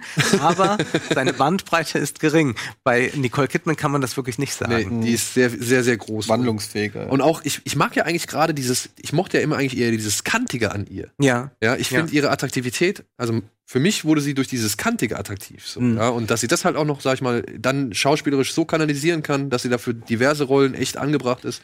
Aber ich habe jetzt hier mal die Bildersuche bei Google bemüht, äh, Nicole Kidman, und die sieht auf jedem Foto sieht komplett irgendwie anders aus. Also ich könnte gar nicht sagen, wann was aus welchem Jahr ist. Und ähm, bei dem ähm, Bild da ganz recht, bei diesem Breiten könntest du mir sagen, das ist Naomi Harris, und ich würde es glauben.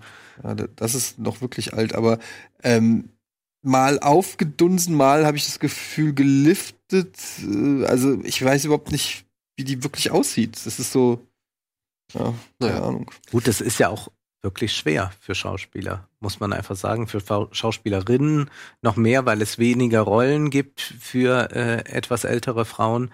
Das ist am Theater ganz extrem. Obwohl, und das, sie jetzt schon. Und im Film wird das jetzt auch stärker und ich glaube, sie beweist jetzt auch gerade, genau. was alles machbar ist. Also in Aquaman hat man sie ja ganz anders erlebt. Da war sie sehr künstlich, obwohl ich glaube, dass das einfach auch ein, ein Effekt war, den man draufgesetzt hat. Ähm, in der verlorene Sohn natürlich. ist sie äh, natürlich, also aber aber so eine so ja so eine so eine große Biederkeit strahlt ja. sie natürlich auch da aus als, als diese erzkonservative Mutter. Das ist aber, glaube ich, ein großes Problem für, für Schauspieler, ich glaube, dass wir permanent auch über ihre Gesichter reden. Das machen wir natürlich sonst nicht. Und während, äh es ist, glaube ich, aber auch ein Problem, weil es ist so ein bisschen live by the sword, die by the sword. Ähm, diese, in dem Fall Nicole Kidman ist natürlich auch zu Berühmtheit erlangt, weil sie so schön war. Mhm. Und ähm, Schönheit ist halt vergänglich. Und ähm, du nimmst da, ja, aber es ist einfach so. Es geht uns allen so. Das, das hat nicht Nicole Kidman exklusiv. Und ähm, ich finde halt, ähm, wenn du dein ganzes Leben lang von deiner Schönheit profitiert hast, was dir sicherlich viele Türen geöffnet hat, die weniger attraktive Menschen nicht geöffnet kriegen, ähm, von ihrem Ruhm und ihrem Reichtum mal ganz abgesehen, ähm, dann ist es auch, finde ich, muss man eben dann auch akzeptieren, wenn das irgendwann mal nicht mehr so ist. Ähm, und einfach, es gibt ja auch Schauspieler wie zum Beispiel Diane Keaton oder ich glaube Susan Sarandon oder so. Es gibt mhm. also wirklich auch welche, die, sag ich mal, in Anführungsstrichen in Würde altern. Ähm, und ich freue mich jedes Mal, wenn man die sieht, dass die zu ihrer, zu ihrem Altern stehen und einfach so aussehen, wie halt Frauen in dem Alter aussehen. Und nicht äh, irgendwie durch Lifting und Botox irgendwie versuchen, das Rad der Zeit irgendwie aufzuhalten. Und ähm, klar kannst du halt mit 70 oder mit 60 nicht mehr die Rolle der, weiß ich nicht, heißen 25-Jährigen spielen. Das ist halt mhm. so. Ähm, aber du hast mit 25 gespielt. Ja, also sie hat diese Rollen gespielt und jetzt geht, gilt es halt weiterzumachen. Ich finde das irgendwie, also mein Mitleid hält sich dann irgendwie in Grenzen. Das ist, ich denke, immer so, auch bei Models oder so. Heidi Klum ist auch so ein Beispiel. Die leben ihr ganzes Leben lang, haben sie ihre Schönheit vermarktet. Und natürlich ist es dann irgendwie auch hart für diese Person selber, wenn sie merken, dass diese, du kannst diese Schönheit einfach nicht mehr aufrechterhalten. Das, die Zeit ist erbarmungslos, was das angeht. Du kannst es, manche können es vielleicht noch zehn Jahre besser aufhalten als andere, aber irgendwann siehst du halt aus wie Donatella Versace und dann ist es egal. Ja gut, die ja. hat aber natürlich alles versucht. ja, sie hat es auch versucht, aber es geht halt einfach nicht. Du ja. wirst nicht als 90-Jährige aussehen wie wie eine 25 Und du machst dich auch irgendwann nicht mehr schöner, ne? Ja, also das ist halt und das ist halt irgendwie ähm, finde ich, weiß ich nicht. Ich finde, da muss man dann einfach auch der Realität ins Auge gucken und einfach auch damit leben, wie wie wie alle anderen Menschen auch. Also mein ja, Mitleid ja, doch ist es ja so beim Film, dass man ohnehin schon immer mit Illusionen spielt. Also ja. auch die schönen Menschen erscheinen im Kino noch mal schöner, schöner, makelloser. Und dadurch ist da schon von Anfang an eine hohe Affinität da Künstlichkeit zu produzieren, weil alles am Film ist nicht normal. Also die, die Kulissen dahinter sehen grau aus, aber vorne ist alles äh, ganz blank poliert und äh, ganz viele Szenen würden im echten Leben so nie funktionieren. Liebesszenen sehen in Wahrheit vollkommen anders aus und sind nie in so schönes Licht getaucht, wenn man selbst äh, auf der Matratze rumhüpft und so, wie das im Film ist. Ja, das ist einfach so. Und ich glaube, deswegen ist, ist, eben diese, ist eben diese Nähe natürlich von Anfang an sehr äh, stark da, dass man versucht natürlich auch mit, äh, mit einem hohen Aufwand von Künstlichkeit eben Schönheit oder irgendetwas zu erhalten. Oder man sa sagt dann, man zieht sich zurück oder macht sowas nicht mehr. Also wie Marlene Dietrich, die dann irgendwann beschlossen hat, sich in die Wohnung zurückzuziehen und dann äh, 15 Jahre äh, dann in Einsamkeit gelebt hat, nur damit sie nicht mehr gefilmt wird. Das ist auch äh, ein Ansatz natürlich, der aber heute man, den man gar nicht mehr so kennt. In dem Sinne. Also so eine das wahrscheinlich gar nicht so leicht durchsetzen heutzutage. Aber dann kommt natürlich auch noch erschwerendes Problem dazu, dass es halt dann für, ich meine, die Damen, so schön sie auch mal waren, die sind ja auch alle mit dem, mit dem Ziel angetreten zu Schauspielern, ja. Und mhm. wenn du dann halt, ja. dann, äh, sag ich mal, obliegt es ja ein bisschen auch noch dann an der Verantwortung, oder was heißt obliegt, aber es ist natürlich dann schön, wenn es dann auch Rollen gibt für die Damen, deren Attraktivität im Laufe der Jahre halt eben durch das Alter oder vom. Aber gibt es doch. Es gibt doch, äh, in Filmen würde es doch immer auch einen Bedarf an verschiedenen Altersspektren geben. Es gibt ja nicht nur Dramen, die sich um 25-Jährige drehen. Ich weiß, aber wenn man viele, sag ich mal, der Schauspielerin hört, dann merkt man schon ja, irgendwie schon einen Mangel an, an, sag ich mal, Rollen im fortgesetzten Alter irgendwie existiert. Ja.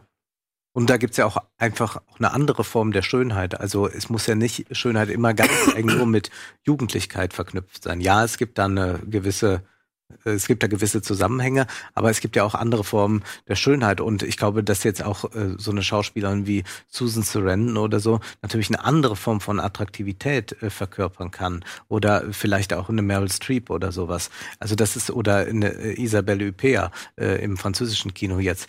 Das gibt es schon. Und ich glaube, da müsste es dann mehr Rollen geben. Im Übrigen haben die Männer ja auch immer stärker äh, dieses Problem. Also auch die Männer lassen sich ja äh, behandeln. Und damit meine ich jetzt nicht die Extrembeispiele wie Mickey Rook oder so, sondern wir wissen ja gar nicht, wer sich so alles, der 40 plus ist äh, und Schauspieler ist, behandeln lässt. Auch diese Körper, die von Schauspielern mittlerweile erwartet werden, sind ja auch nochmal andere. Ja. Also wenn man sich anschaut, was früher irgendwie äh, die attraktivsten Männer waren, ja, die waren ein bisschen trainiert und so. Und heute äh, hat ja äh, jeder irgendwie ein, ein Personal Trainer und äh, da, da gibt es irgendwie 0% Fett äh, den ganzen Tag. Und Seit so. Brad Pitt in Troja war, ist das Thema wohl ganz extrem geworden. Also das, ich glaube schon, ja. Das, äh, also Brad Pitts Performance in Troja. Schon in Fight Club? Ja, ich weiß nicht, äh, ich glaube, Troja war noch so mehr der, der ausschlaggebende Punkt. So. Fight mhm. Club kann man ja sagen, okay, der hat für einen Film trainiert. Also ich habe Fight Club gesehen, habe ich mich für Sixpack entschieden. Ja? ja also und bist Fight dabei geblieben, ne? Ich bin dabei geblieben. Ich habe ja. gesagt, will ich auch, habe ich gemacht und bist seitdem und hast habe mir sofort Sixpack geholt und seitdem jeden Tag ein Sixpack. Aber ähm, es spiegelt ja. ja auch einen gesellschaftlichen Trend wieder, denn wir leben natürlich in einem Zeitalter, das visueller ist als jedes zuvor wir haben alle permanent ändern wir Profilfotos, ob das bei WhatsApp ist, auf Datingprofilen, auf Instagram. Äh, das heißt, wir alle äh, stellen viel mehr unseren Körper permanent der, äh, aus und lassen ihn fotografieren. Und die Kamera ist ja besonders unbarmherzig, wenn man danach nicht gleich bearbeitet. Und das hat es früher in diesem Maße nie gegeben. Mhm. Man hatte früher mal auf Familienfeier hat man ein bisschen fotografiert, man hat die Kinder fotografiert, hat vielleicht mal irgendwie ein Porträt von sich gemacht und das war's. Und heute machen alle Leute 30, 40 Bilder am Tag von sich. Das heißt, der Verfall oder wie man das nennen will, wird, oder beziehungsweise der Ist-Zustand wird permanent auf der Kamera festgehalten und dann kann man ranzoomen und kann alles sehen. Wir haben hochauflösende Aufnahmen, die, die auch äh, nichts vertuschen und dadurch kommt es natürlich immer mehr, dass äh, Leute in Zugzwang geraten und deswegen, glaube ich, gibt es eben diesen ganz großen Boom der Schönheitsindustrie. Also noch nie waren so viele Menschen in Deutschland im Fitnessstudio angemeldet. Ich glaube, es sind zehn, über zehn Millionen. Ja. Das ist unglaublich, auch bei gerade bei, bei jungen Menschen. Ja, es ist ein Körperkult und dann eben auch ein Schönheitskult. Man kann das jetzt auch sehen, dass ja ähm, auch die Regale äh, in den Drogeriemärkten für Männer ja immer größer werden. Mhm. Chanel und Tom Ford geben jetzt auch Make-up für Männer raus, haben eine eigene Linie jetzt rausgebracht. Also das ist etwas, was äh, jetzt natürlich auch auf die, die Männer übergreift, weil die natürlich durch die gesellschaftlichen Veränderungen auch nicht mehr äh, sagen können wie früher, äh, naja, ich verdiene ja das Geld, äh, da muss ich nicht noch gut aussehen, sondern die Frauen verdienen auch das Geld und sagen, da will ich aber auch einen entsprechenden Mann haben. Also das ist eine extreme Veränderung. Also es ist eine, äh, ein, eine Ästhetisierung von Männern wie von Frauen und von Männern zum Teil noch, noch stärker dann. Das wird, das wird noch e äh, eklatant zunehmen, da bin ich mir sicher. Da sind wir gespannt. Finde ich aber auch eine gute Überleitung zu unserem nächsten Film, den wir aber erst nach der Werbung besprechen werden. Hahaha.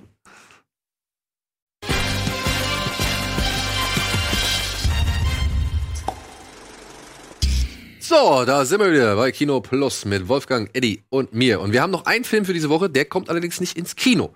Der ist gerade gestern bei Netflix erschienen. Und jetzt kann man sagen, oh, Netflix-Produktion und was weiß ich, ne, da sticht ja auch nur wenig hervor. Aber ich muss sagen, das ist mal wieder ein Film, der, sag ich mal, hebt das bisherige oder den Stempel Netflix-Produktion doch wieder ein ganzes bisschen an. Er heißt Triple Frontier und stammt von einem Mann namens JC, wie sagt man, Chendor? Chendor? Chendor? Ich habe immer Gender gesagt. Chendor. Okay, sagen wir Chendor. Der Mann hat unter anderem Margin Call gemacht. Ja, den mochte ich. Der Mann hat All is Lost gemacht mit Robert Redford auf einem Boot.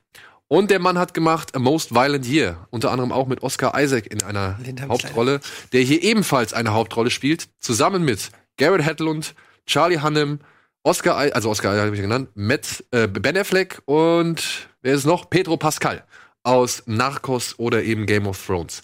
Und diese Jungs spielen alle Ex-Soldaten beziehungsweise richtige Militärprofis, ja, taktisch gewieft, Harte Jungs. harte Jungs einfach, echte Männerkerle, aber ja, Männer, für die es in dieser Welt keinen Platz mehr gibt. Ja, die halt einfach keine Aufgabe mehr haben, sie sind teilweise ausrangiert, sind im Ruhestand und müssen sich jetzt mit ja, den Problemen, die ein normaler Mensch so mit sich bringt oder mit sich trägt, müssen sich auseinandersetzen. Unter anderem haben sie halt überall keine Kohle und, und schlagen sich halt mehr das schlecht das recht durchs Leben. Und Oscar Isaac bringt die Idee auf, diese fünf Männer wieder zu vereinen, um eben ein Haus eines Drogenbarons zu überfallen, naja, auszurauben. Das ist ein Drogenbaron, der misstraut jeder Bank und hat sich halt im Dschungel Kolumbiens, glaube ich, oder? Ist es Kolumbien? Im Dschungel Kolumbiens ein Haus gebaut und das zu einem Safe umfunktioniert, wo halt Unmengen an Geld lagern sollen. Und deswegen Könnte das Prequel zu Widows sein. und deswegen beschließen halt diese fünf Männer, dieses Haus zu infiltrieren, beziehungsweise zu überfallen und dann so viel Geld wie möglich aus diesem Haus rauszuschaffen.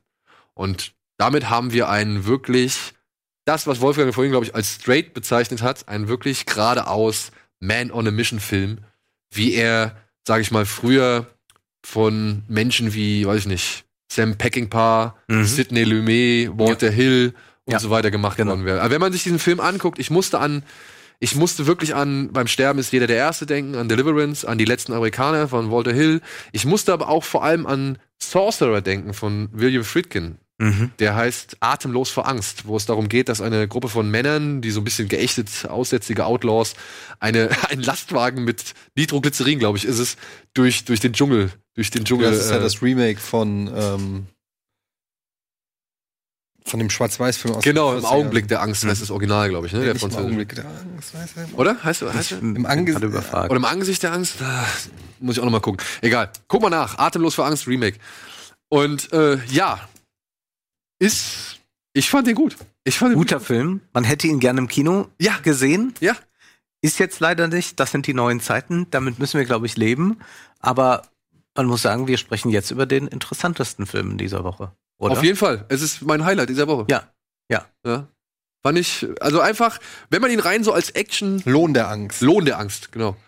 Ähm, rein als Action, ja, Man on a Mission Film sieht, macht er das schon gut, aber gleichzeitig kann man den auch auf so viele andere Möglichkeiten noch deuten. Genau, du hast ja schon angesprochen, das sind eigentlich ausrangierte Männer, die äh, ja so eine Art äh, Sondereinsätze äh, Einsätze, äh, gemacht haben beim Militär und jetzt feststellen müssen, sie sind eigentlich aus dem Alter raus, sie haben da auch ähm, äh, keine äh, Kontakte mehr und müssen jetzt irgendwie sehen, dass sie äh, überleben, dass sie ihre Familien auch ernähren können oder sich ernähren können. Der eine macht so Cagefights, äh, der andere hält Motivationsreden vor Soldaten. Also das sind alles so Jobs, die sie jetzt machen müssen, die nicht wirklich erfüllend sind und die auch nicht wirklich viel Geld einbringen. Und das ist jetzt die Möglichkeit für sie, irgendwie unabhängig zu werden, denn sie haben ihr Leben mehrmals riskiert für Amerika. Sie haben damit äh, haben auch alles mitgemacht und es wird ja an einer Stelle mal gesagt, ja diese Mission, das ist jetzt so eine private Mission und dann sagt der, der, der andere, na ja, aber äh, wir haben auch nicht immer den äh, Genfer Konventionen entsprochen. Also es wird sehr klar gezeigt, wie äh, eigentlich wie viele ähm, Militärinterventionen der USA tatsächlich äh, völkerrechtswidrig sind, äh, aber die haben sie eben mitgemacht und und äh, weil sie das sozusagen als Job begriffen haben, aber zugleich auch, glaube ich, weil sie äh, patriotisch sind. Und jetzt merken sie aber äh, bei, alle, bei allem Patriotismus, dass sie kaum davon leben können. Und das ist ja immer diese große Illusion. Äh, alle Menschen glauben ja immer, sie gehören zum Mittelstand. Man muss sich mal angucken, wer zum Mittelstandsdax gehört und was da für Summen im Spiel sind. Dann soll man sich nochmal selbst befragen, äh, ob man wirklich zum Mittelstand gehört. Äh, ohne über eure Vermögensverhältnisse Bescheid zu wissen, würde ich sagen, eigentlich gehören wir alle nicht zum Mittelstand. Ähm, aber das merken die eben auch und sagen, das ist jetzt die Möglichkeit, eigentlich das zu bekommen, was uns zusteht. Wir haben alles riskiert, wir haben, wir haben wirklich unser Leben dafür geopfert und äh, stehen jetzt mit paar tausend Dollar da und jetzt holen wir uns die große Summe. Das heißt, ähm, in diesem Kampf reich gegen arm eigentlich, der überall zu beobachten ist, versuchen sie jetzt reich zu werden. Ja. Und natürlich, man ahnt das schon, der Trailer zeigt es, das geht nicht so glatt nee. alles. Ähm, das Aber das Geld wollen wir jetzt ist, natürlich nicht verraten. Das wollen wir nicht verraten. Es sind Unsummen, die sie da haben. Es ist so viel Geld, dass sie es nicht schleppen können. Auch das ist ein großes Problem. Das, äh, was ganz toll ist, also das äh, Bargeld spielt ja hier nochmal eine große Rolle, wo sich ja alles virtualisiert. Hier ist das Bargeld nochmal wichtig. Aber Bargeld ist eben auch was sehr, sehr Schweres, wenn es viel ist. Ja. Und das ist einfach ein Film, der sehr, sehr gut erzählt ist, ja. der wirklich mal geradlinig durchgeht und der auch nicht zu viel von den anderen. Also die Einführung dauert nicht zu lang. Sonst hat man ja Exposition so lang, dass der Film dann schon wieder vorbei ist. Und hier habe ich jeden Charakter sehr schnell umrissen und erkenne den wieder. Ich habe wirklich einen Typ immer vor mir und man fiebert irgendwo natürlich auch mit und ist sehr auch äh, gespannt, wie sich diese Konstellation in diesen Ausnahmesituationen verhalten wird. Ja. Und das ist schon sehr, sehr bemerkenswert. Muss ich auch sagen. Also wirklich dieser Moment, wenn sie dann dieses Haus zum ersten Mal eindringen. Jetzt nicht zu viel verraten. Nee, nee, nee. Aber ich will nur sagen, da war ich hier wirklich on the edge of my seat. So. Also wirklich war ich wirklich gespannt und angespannt, so, was passiert jetzt? Ja, was, wie, wie lange geht der? Zwei Stunden ungefähr? Ja, zwei ja, Stunden. Zwei Stunden. Also, JC Chandor ist auf jeden Fall, der ist ein bisschen unaufgeregt, ne? Muss man dazu sagen. Die Action da ist sehr taktisch, mhm. sehr, sehr geerdet und macht aber auch Bock. Also wirklich und halt auch musikalisch ganz geil, ja. Also fängt mit Metallicas Whom the Bell Tolls an und hört mit Orion auf. Ja. Fand ich auch schon ziemlich geil und äh, also wirklich, muss ich sagen, eine der Parade Beispiele von Netflix-Filmen jetzt gerade. Und er beleuchtet mal eine andere Seite der Ökonomie, weil Ökonomie ist eigentlich das große Thema von äh, JC Gender. Ich glaube, er ist sogar der Sohn eines Investmentbankers oder so. Vielleicht gibt's Erklärt wahrscheinlich Margin Call dann. Äh, äh, Margin Call, also ein, wenn man die äh, Finanzkrise ein bisschen verstehen will, in Margin Call gelingt das und nicht, weil der und der Film geht auch nicht moralisch Besser vor, sondern er zeigt tatsächlich ganz wunderbar, ähm, wie, eigentlich wie in so einem Brecht-Drama. Also ich habe alle drei Filme von Chender äh, analysiert und das ist wirklich toll zu sehen, wie, es wie, wie er es schafft, da eigentlich so ein Brecht-Drama zu sehen, so, so, ein, so ein Lehrstück eigentlich, wie, wie dieser Kapitalismus, dieser Finanzmarktkapitalismus funktioniert. Dann gibt es einen ganz anderen Film, All is Lost, ja, äh, wo wir nur einmal einen, äh, einen kleinen äh, Blick auf den heutigen Kapitalismus werfen können, nämlich wenn diese, diese Container dort ja. vorbeischwimmt. Übrigens gibt es auch eine Szene hier mit den Containern, also die, die äh, Container, um Waren zu verschiffen. Äh, das ist ja überhaupt das so interessant. Eigentlich kann man da die, die Geschichte des globalen Kapitalismus anhand dieser Container erzählen. Und hier taucht er auch wieder auf. Und dann gibt's eben diese ja Mafia-Geschichte ja. eigentlich. Äh, ähm, und die spielt ja zur Zeit von Ronald Reagan, also wo der Neoliberalismus implementiert wird. Und hier eben mal diese ganz dunkle Seite, ähm, die aber auch eben mit dieser hellen Seite zusammenhängt. Also das ist ja. nicht voneinander losrennen. Das wird gezeigt.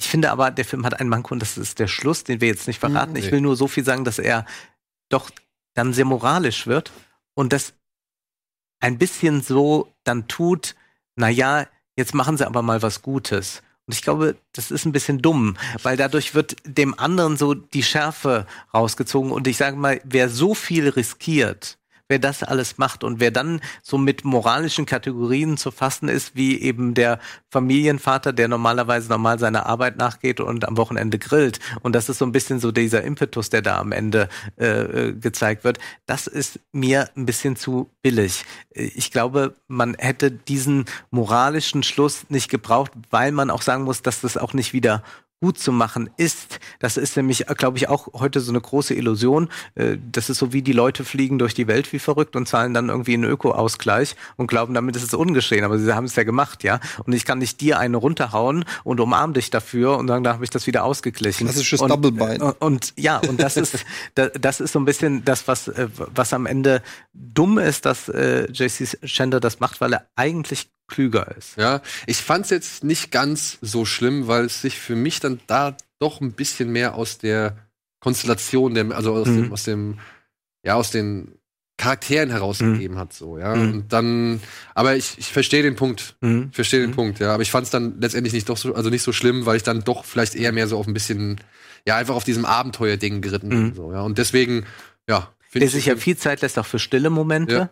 oder auch nachdenkliche Momente, ohne dass es nochmal groß thematisiert wird. Aber es gibt ja eine Konfrontation, das ist ja also Triple Frontier, weil das ja an dieser drei, Dreiländereck. dreifach Mhm. Dreiländereck, also Delta. Kolumbien, äh, Peru und äh, Brasilien und wo sie dann äh, da auf Einheimische äh, treffen und es dann auch dort äh, eben eben Mord und Totschlag gibt und wo der Film einfach also, oder wo die Kamera schon sehr eine Haltung dazu hat. Mhm. Und eben dann nicht, also wenn die dann im Haus sind und versuchen das zu machen, dann ist es tatsächlich so Action-Kino, schaffen sie es.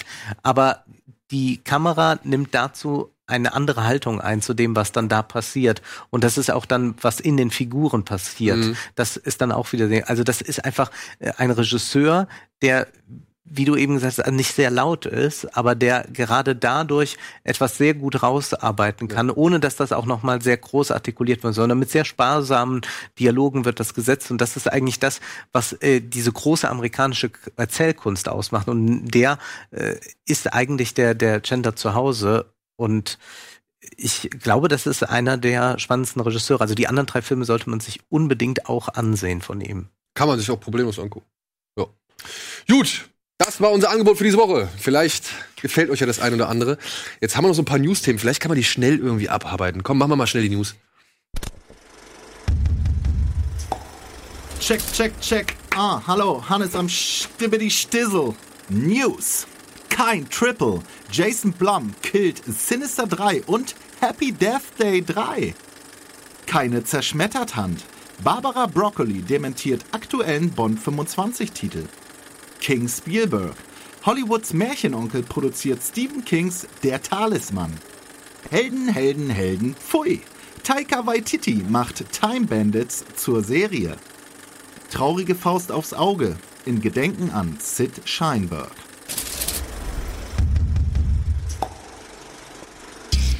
So, ich glaube, zwei Sachen können wir schnell abhaken.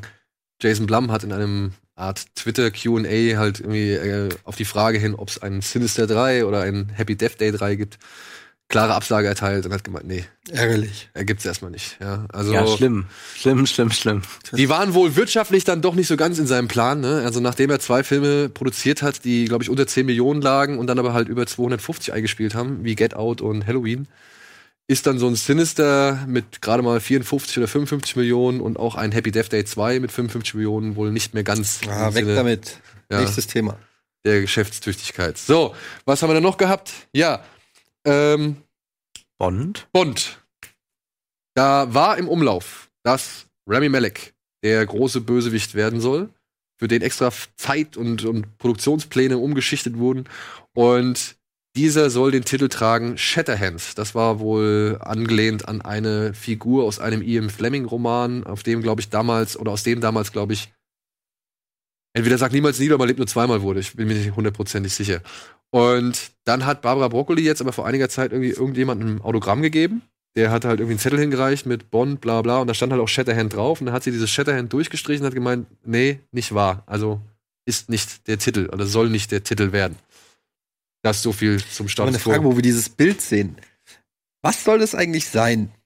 Ist das die Ein Kamera im. Inneren eines Pistolenlaufs? Okay. Dann macht es keinen Sinn. Denn wenn er erschossen wird, warum läuft dann das Blut vorne über die Pistolenöffnung? Aber damit stellst du jetzt alles in Frage. Aber das muss einfach auch mal, er muss einfach auch mal, finde ich, Gut, diese Rillen, Gesprochen ja, werden. diese Kaliberrillen, halte ich auch für unrealistisch. nein, die waren ja am Anfang gar nicht da. Am Anfang war es ja. schwarz. Ja. Ja. Da konnte man noch, glaube ich, sagen, okay, das war vielleicht ein Zielfernrohr oder so, was dann halt mit Blut vollgelaufen ist. Mhm. Mittlerweile haben sie ja halt einfach hier diese ballistische Röhre draus Also ich halte die Chance, vor allen Dingen, dass das jedes Mal passiert, wenn dieser Typ erschossen wird, dass das Blut so spritzt, dass es vorne an den Lauf der Pistole kommt und dort runterläuft und er die Pistole noch so schwenkt, halte ich für unrealistisch und deshalb gucke ich keine James Bond Filme. Ähm, Ja, wollte ich nur mal kurz. gut. Halte ich für, Ja, dann Steven Spielberg Kenne ich. Hat sich jetzt äh, eine neue Aufgabe gesetzt und er möchte Stephen Kings The Talisman oder Der Talisman verfilmen, beziehungsweise er produziert die Verfilmung davon und hat dafür den Regisseur von The Handmaid's Tale, Handmaid's Tale. Er produziert nur, das ist ja auch Ja. interessant, er produziert ja eine Million Sachen. Ja, aber immerhin hat er noch nie einen Stephen King Film produziert, finde ich schon mal Hat er vorher Angst vorgehabt? Oder? vermutlich, Bist du dir da sicher? weiß ich nicht. Aber ich wüsste jetzt keinen Film, der Er hat doch 700 Credits, was Produktionen angeht. Ja, gut, dass, eine, dass seine, eine seiner Firma vielleicht einen Stephen King-Film produziert hat, aber er so direkt. Naja, weiß ich nicht. Ja, Tadesmann mit äh, Regisseur, jetzt habe ich den Namen schon wieder vergessen. Äh, Gremlins 3 sehe ich hier gerade. Mike Barker, so heißt er. Hat unter anderem halt The Handmaid's Tale gemacht, hat aber auch schon für Fargo, glaube ich, inszeniert und für Outlander, wenn ich das richtig in Erinnerung Mhm. habe. Ja, und darüber hinaus kam dann noch die News, dass Taika Waititi eine Serienadaption beziehungsweise den Pilot der angedachten Serie zu Terry Gilliams Time Bandits inszenieren soll und auch das Drehbuch dafür schreiben soll. Kennt ihr Time Bandits? Ja. Ja, Terry Gilliam. Ja. Großartiger Film. Falls ihr ihn nicht kennt, guckt ihn euch unbedingt an. Da geht es um eine Gruppe von, wie sagt man das jetzt, Kleinwüchsigen? Kleinwüchsigen Zeitreisen. Kleinwüchsigen Zeitreisenden, die haben halt so eine Karte, auf der halt mehrere, Portale verzeichnet sind, durch, mit denen man durch die Zeit reisen kann. Und diese Karte und diese Portale nutzen sie halt, um möglichst berühmte Leute zu beklauen. Unter anderem Napoleon, Ama- Agamemnon und Robin Hood. Dargestellt von Sean Connery, von John Cleese und den dritten habe ich jetzt vergessen. Gut. Ach ja, genau, hier. Bilbo Beutling war das hier. Ähm, Beutling. ja, hier, der den Bilbo gespielt hat in den ersten Herr der Ringe-Filmen. Ja. Egal. Und hier den Priester bei Fünfte Element. Egal. Und jetzt kam noch halt äh, dann dazu die, die Nachricht raus, und das finde ich so lustig, also, was ist lustig? Entschuldigung, das ist das falsche Wort. Interessant.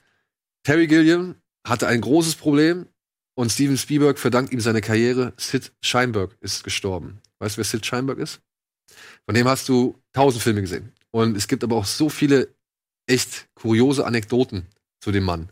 Ja, der war so gesehen der Entdecker von Spielberg.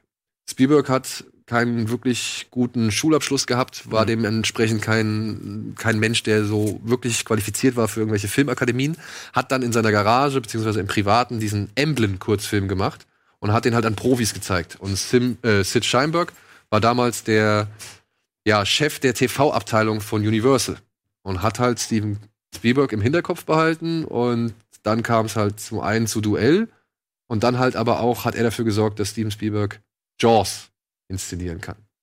Und Sid Sheinberg war aber auch dafür dann äh, verantwortlich. Er hat dann in den 80er Jahren den Roman gekauft, der als Grundlage genommen worden ist, um Schindlers Liste zu inszenieren. Für damals 500.000 Dollar, was glaube ich ein richtig, eine richtig starke Summe war. Und es war das erste wie auch einzige Buch, was er direkt Steven Spielberg angeboten hat. Und er hat gesagt, ey, ich glaube, du bist der Richtige dafür, um das zu machen.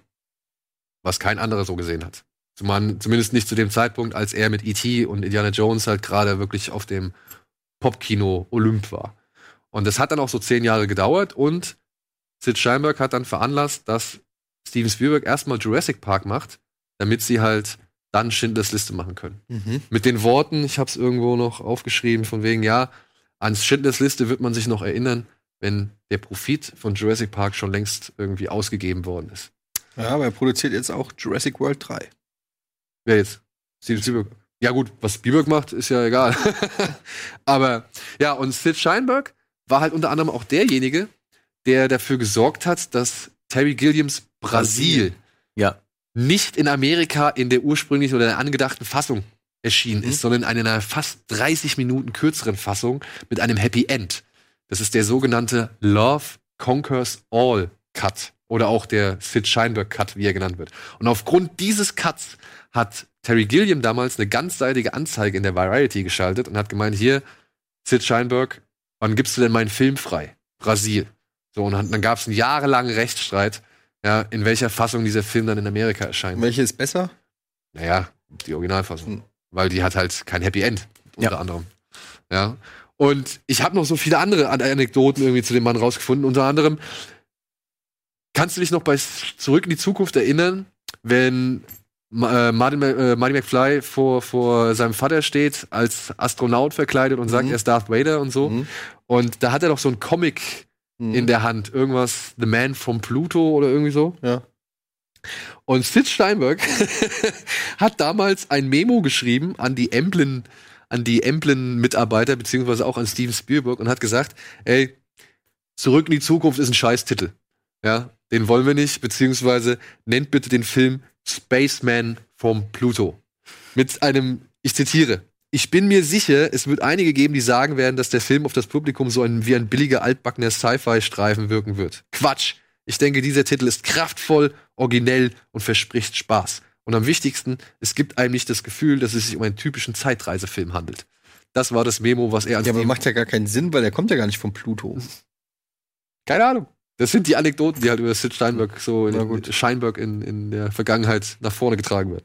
Und er war auch irgendwie dafür oder verantwortlich, dass Conan zum Beispiel nicht zu einem eigentlichen Zeitpunkt an Weihnachten erscheinen erschien. Aber ist er, sollen wir ihn jetzt gut finden oder nicht? Das, was du gerade alles erzählst, klingt ja eher alles Klingt eher, dass man überrascht Nein, ist, nein, dass nein, er ich sich mein- so lange halten Er hat das konnte. verhindert, er hat das verhindert, er wollte das ändern, er wollte das Und machen. dann hat er uns noch Steven Spielberg eingebrockt. Auch also noch. ich finde das jetzt schon. okay, er hat uns Steven Spielberg eingebrockt. Ja, gut. Er hat uns Steven Spielberg eingebrockt. Naja, er hat uns einen, den, den Steven Spielberg der 80s und 90s gebracht. Nein, das, und war, konnte ja so, nicht wissen, was aus Steven Spielberg das sind so ein bisschen die kuriosen Anekdoten zu diesem Ja. Mann, der auch wirklich, wie gesagt, ein verdienter Mensch im Kino- und Ja. Fernsehbereich ist. Ne? Gut. Super. So, hätten wir das abgearbeitet. Jetzt gibt's noch was zu gewinnen. Wir haben noch hier zwei Blu-rays zu Smallfoot, einem Animationsfilm aus dem Hause Warner über einen Yeti und seine Yeti-Stadt, der plötzlich feststellt, ey, es gibt noch was anderes außerhalb der Yetis oder der Yeti-Stadt, nämlich Menschen mit kleinen Füßen. Deswegen werden sie alle Smallfoots genannt. Und er versucht jetzt nun rauszufinden, was es mit der Existenz dieser Menschen auf sich hat, die es laut Yeti-Religion oder Ein Yeti-Religion. einzigartiges Adventure. Ja. Abenteuer. Ja. Könnt ihr gewinnen? Sehr gut. Ich fand ihn gut, ja. Weil der hat eine sehr schöne Botschaft und ist ein Animationsfilm, der mit Tempo und Witz und so weiter, aber ohne echtes Feindbild auskommt. Das finde ich, äh, also ohne einen echten, richtigen Bösewicht so. Es gibt keinen wirklichen Bösewicht in diesem Film und das fand ich sehr angenehm. Und er ist tatsächlich auf den ersten Blick, wenn man den so sieht, denkt man sich, oh ja, habe ich alles schon 10.000 Mal gesehen. Aber offenbart hinten raus wirklich ein paar sehr schöne und clevere Ansichten. Ist unter anderem hier von hier, ähm, ich glaube, Chris Lord, Phil Miller, umgekehrt. Phil Lord, Chris Miller. Die stecken mit dahinter. Die haben, glaube ich, am Drehbuch mitgeschrieben. Mhm. Könnt ihr gewinnen, wenn ihr eine eine E-Mail an kinoplus.rockbeats.tv mit dem Betreff Großfuß schickt. Genau. Ach, man muss gar keine Frage beantworten. Nein. Willst du eine Frage beantworten? Ich habe mich, ich hab mich auch gerade gefragt, was bringen uns eigentlich diese Gewinnspiele? Uns Wenn- nicht viel. Ja. Den Gewinnern bringen Aber normalerweise macht man doch ein Gewinnspiel auch ist so ein beidseitiges Nehmen und Geben. Du gibst irgendwie 50 Cent für eine SMS aus und hast eine Chance auf einen Preis. Und hier muss man einfach eigentlich nur sagen, ich will. Und dann kriegt man's. Und ich frage mich gerade, was haben wir davon? Müssten die mich irgendwas machen oder irgendwas, äh, zumindest wenigstens ihre, ihre Daten, dass wir die Daten verkaufen können, von denen die mitmachen oder so. Irgendwas müssen die uns doch geben. Ja, das würde ich jetzt nicht on air besprechen wollen, aber das sagst du. ich finde es nicht gut. dass Also ich finde, man müsste eine. Quizfrage stellen, eine Quizfrage. die man nicht googeln kann und das ist schwierig. Was, Weil wenn man jetzt irgendwie fragt, äh, von welchem Regisseur ist dies oder das, dann dauert das irgendwie zehn Sekunden. Das ist das Gleiche, ja. Was esse Aber ich man- am liebsten? Man müsste irgendwas. Mayo. Stimmt. Verdammt, man weiß schon zu viel. Ja, eine Quizfrage, die man nicht googeln kann. Welche Unterhosenmarke hat Etienne heute an? Gar keine. Du musst es natürlich dann sagen, ne? Ist klar. Ja, ich trage keine Unterhosen. Okay. Ich glaube nicht an Unterhose. Ja, komm. Denken wir uns noch mal irgendwann was aus. Smallfoot gibt's noch mal zum Unkostenbeitrag. ja, komm, für die DVD Blu-ray müssen wir jetzt keine, großen, Pre- äh, keine große Aktion aus. Vielleicht schicke ich auch eine E-Mail dahin und nimm die mit für meinen Kleinen. Ja, mach das doch. Wir machen jetzt erstmal kurz Werbung und haben gleich noch einen kleinen Part, wo wir noch ein paar Sachen ankündigen und, und noch ein paar Trailer schauen wollen. Oh ja.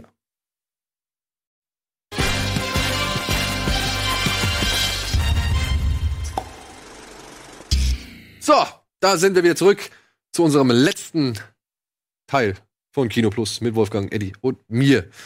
Ja, habt ihr noch irgendwas anzumerken? Habt ihr irgendwas, was euch auf der Seele brennt? Ähm, nee, wir haben ein schönes Filmplakat gekriegt. Das Ja. kann ich zeigen. Das ist ziemlich cool. Das hat uns, ich, es muss mir leider, es tut mir leider leid. Ich habe den Brief leider in meinen Schrank gepackt und habe ihn vergessen rauszuholen. Wir haben hier ein richtig schönes Plakat oder Foto- Bild Fotokollage. bekommen. Ähm, kann man das vielleicht so ein bisschen hochheben? Hier hat sich jemand die Mühe gemacht und hat, wenn ich das richtig deute, denn er meinte, es ist äh, persönlich motiviert, er hat hier sämtliche Filme als Plakat auf ein etwas größeres Plakat drucken lassen. Und wenn ich das richtig deute, sind das alles Filme, denen ich bei Letterbox, unserem beliebten Filmaufsammelportal, ein Herz gegeben habe. Also ein Like. Also alles Filme, die ich wirklich sehr gerne habe. Und das kommt auch Und die gehen wir jetzt alle mal schnell durch. alle mal schnell durch. Okay, was haben wir hier oben? Chinatown, Watership Down, Go Ape, Planet of the Apes. Das war ein Scherz, Daniel. Ja, okay. ja, Aber es sind viele gute dabei. ja, ja. Sprich Es wundert dich. mich auch. Ich habe auch schon geguckt, ob Es ich, wundert dich auch. ob ich irgendwas finde, was ich ihm um die Ohren hauen kann. Aber so auf den ersten Blick finde ich jetzt wirklich nicht Ja, etwas, also was ich sehe jetzt mal über Bang, Boom, Bang hinweg. komm. Ach, Boom Wolfgang, Bang jetzt ist wirklich mal ein bitte. guter Film. Und was hatten wir? Soul Kitchen. Ja, also ich finde, da ist größtenteils kein Also ich denke jetzt generell auch Filme mit Moritz bleibt treu. Ey, Lieber nicht. Moritz ist ein Freund des Hauses, auf Ja. den lassen wir nichts kommen. Ja, Ja, ist ein super Typ. ist der beste deutsche Schauspieler. Wer ist denn besser, bitte? gut, da würden mir jetzt schon ein paar einfallen, aber dann lassen wir das. Was ist denn das zweite davon äh, mit den asiatischen neben Gomorra? Wo? In der Mitte. Das da? Ja. Ist Godzilla oder Angriff der Riesenameisen oder irgendwas? Ah, ich glaube, das ist Frankensteins Monster, ja, Godzillas Sohn. Ja, gut. Ach, Whiplash, das ist ja auch so ein faschistoides Ding. Ja, das ist auch furchtbar. Jetzt, jetzt kommen jetzt so langsam. Jetzt, jetzt komme ich, jetzt komme ich hier wirklich. So sehr ich gerne mit dir übereinstimme, aber bei Whiplash, das ist doch ein toller Film. Ja. So, Freunde, dann müssen wir noch eine Ankündigung machen, auf jeden Fall. Ab dem 31.03. wird es so sein, dass wir einen eigenen Kanal haben für Kino Plus, der da heißt Kino Plus. Aber nicht nur aus Kino Plus besteht, sondern ebenfalls auch Bada Binge und Filmfights und alle möglichen Sonderinterviews oder Aktionen und so weiter Genau, das ist unser Film- und Serienkanal. Wir haben lange drüber diskutiert, aber mittlerweile ist Rocket Beans TV als äh, Sender so vielfältig geworden.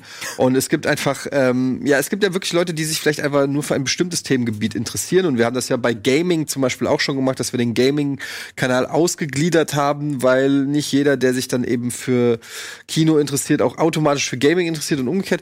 Und deshalb macht das aus unserer Sicht äh, Sinn, ähm, für alle Film- und Serienfans eine eigene Anlaufstelle zu machen. Vielleicht viele Leute, die jetzt nicht abonniert haben, weil sie ihre Abo-Box nicht mit äh, Quatschsendungen, Quizshows, Gaming-Shows oder so voll haben wollen, sondern sich nur für ein Thema interessieren. Wolfgang zum Beispiel, du zockst nicht, Nee. aber du bist sicherlich an jedem Film-Content interessiert. Natürlich. Deshalb bist du prädestiniert, den neuen Filmkanal zu abonnieren. Für euch natürlich auch ähm, wichtig, dass ihr Aber das macht. tatsächlich ge gestehe ich, dass ich mir jetzt mehr und mehr Gaming-Videos äh, von euch ansehe, weil mich das Phänomen interessiert. Und das ist ja so gut, ihr spielt das für mich. Ich muss nicht selbst machen, weil ich es auch gar nicht kann. Und dann äh, lerne ich da ein bisschen was. Der nächste Schritt ist, wir gucken die Filme für dich.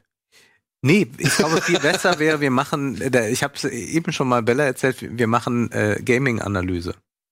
Du spielst, ihr spielt und ich Das finde und ich ich betrachte das wie einen Film. Das finde ich Da hochinteressant. hätte ich Lust drauf, weil ich habe wirklich mir jetzt äh, ein paar Sachen von euch angeguckt, weil ich immer nur im Feuilleton lese, was für ein, ja, ich lese die FAZ, um zu wissen, was in der Gaming-Branche läuft. Das ist vielleicht suboptimal.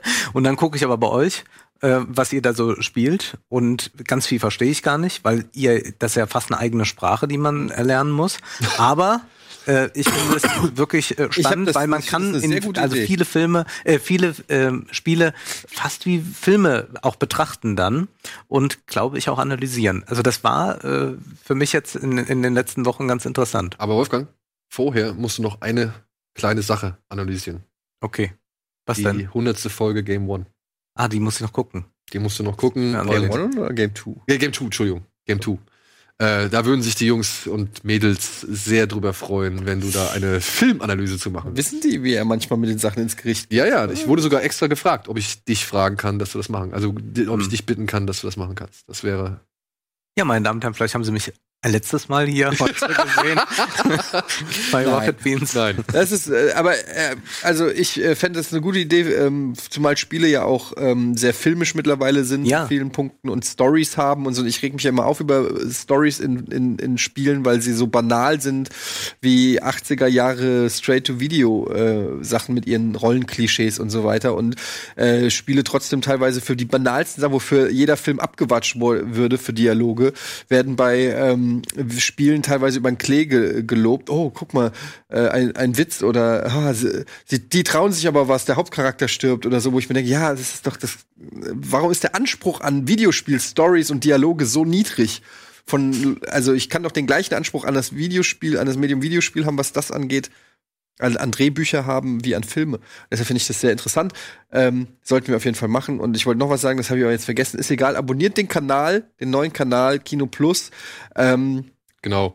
Und natürlich bleibt ansonsten ziemlich viel erhalten. Also wenn ihr jetzt auf unserer Seite nach wie vor nur gezielt irgendwie den Content gucken wollt oder euch davon frei machen wollt, dann könnt ihr das auf einen Blick nach wie vor auf der rocketbeans.tv Seite machen. Da bleibt alles beim Alten. Wenn ihr Fragen habt und Kommentare habt, wir werden YouTube-Kommentare und Blog-Einträge äh, und, und Forumseinträge und so weiter, das werden wir alles sammeln und äh, dann gerne im Blog beantworten. Ja, also da wird auch auf jeden Fall Feedback hoffentlich kommen. Und zur Not bin ich auch noch da und werde versuchen, Rede und Antwort zu stehen. Gut, jetzt kam, während wir diese Sendung aufgezeichnet haben, ein neuer Trailer zu Avengers Endgame. Und natürlich sind wir daran interessiert und wollen uns den jetzt mal angucken. Die, die wussten, dass ich heute hier bin. ja, wahrscheinlich haben sie genau drauf gewartet. Dann komm, dann zeig mal, was da abgeht. Wenn wir es ein bisschen lauter haben? God, seems like a thousand years ago. I fought my way out of that cave, became Iron Man.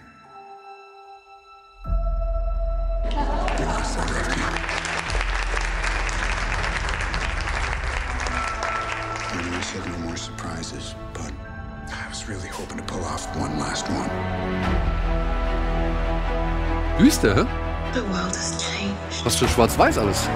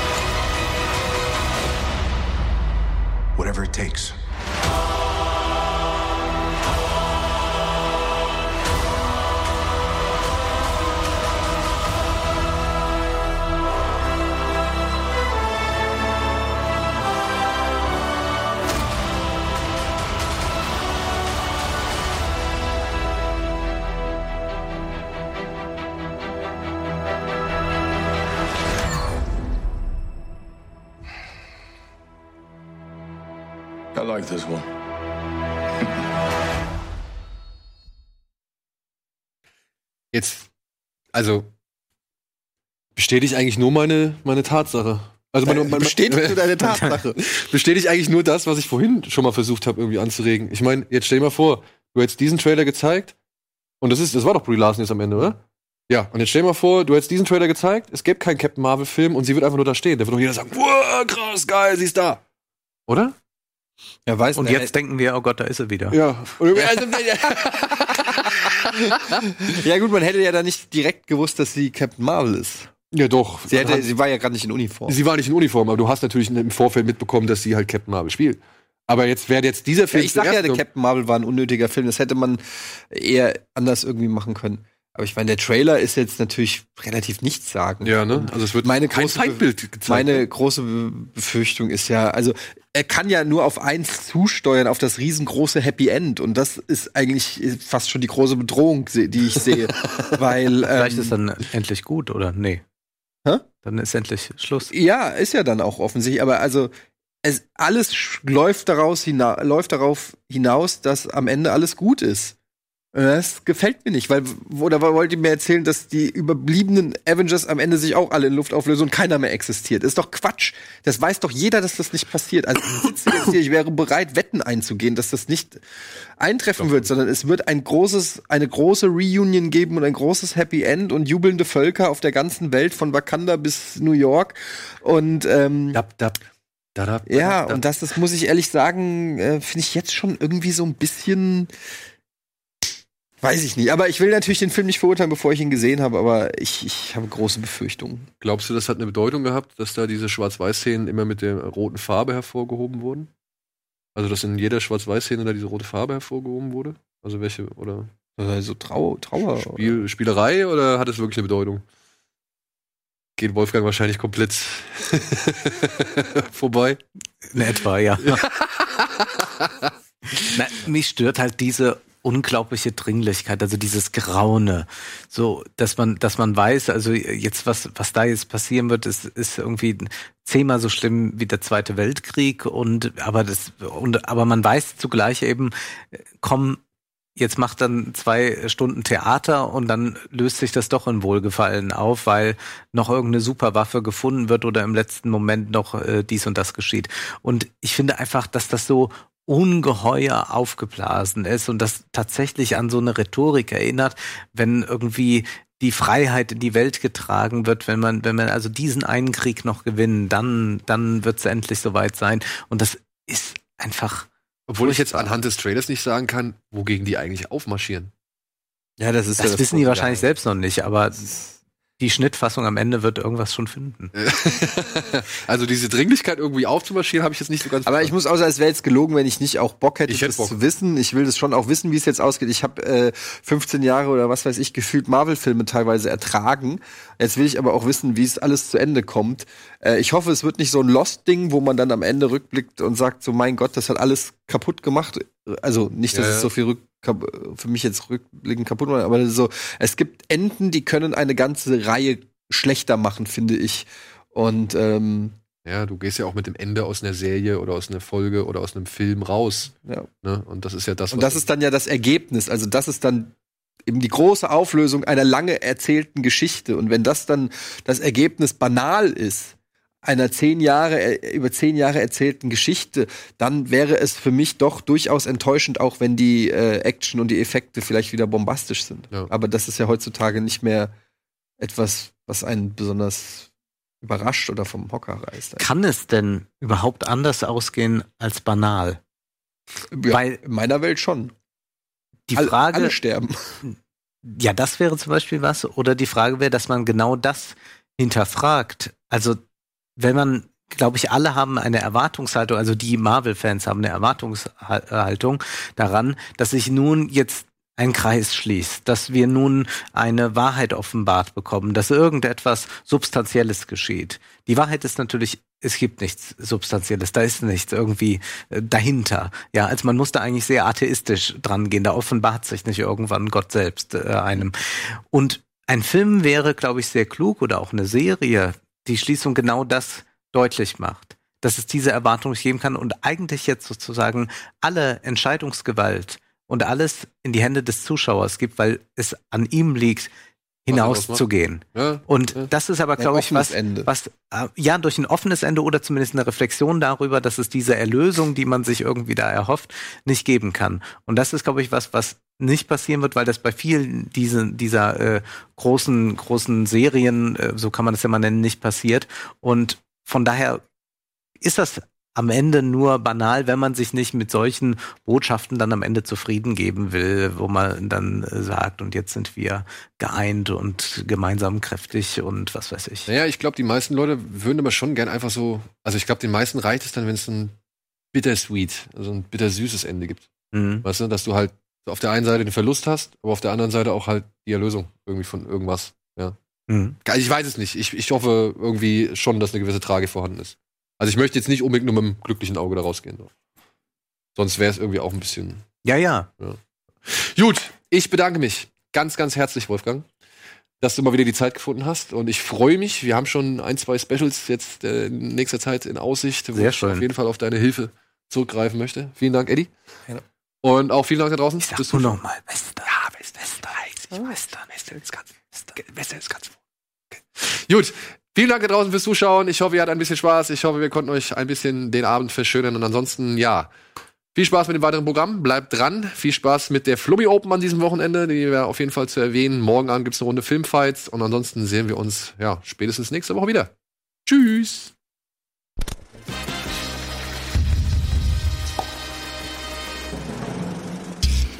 Diese Sendung kannst du als Video schauen und als Podcast hören. Mehr Infos unter rbtv.to/kinoplus.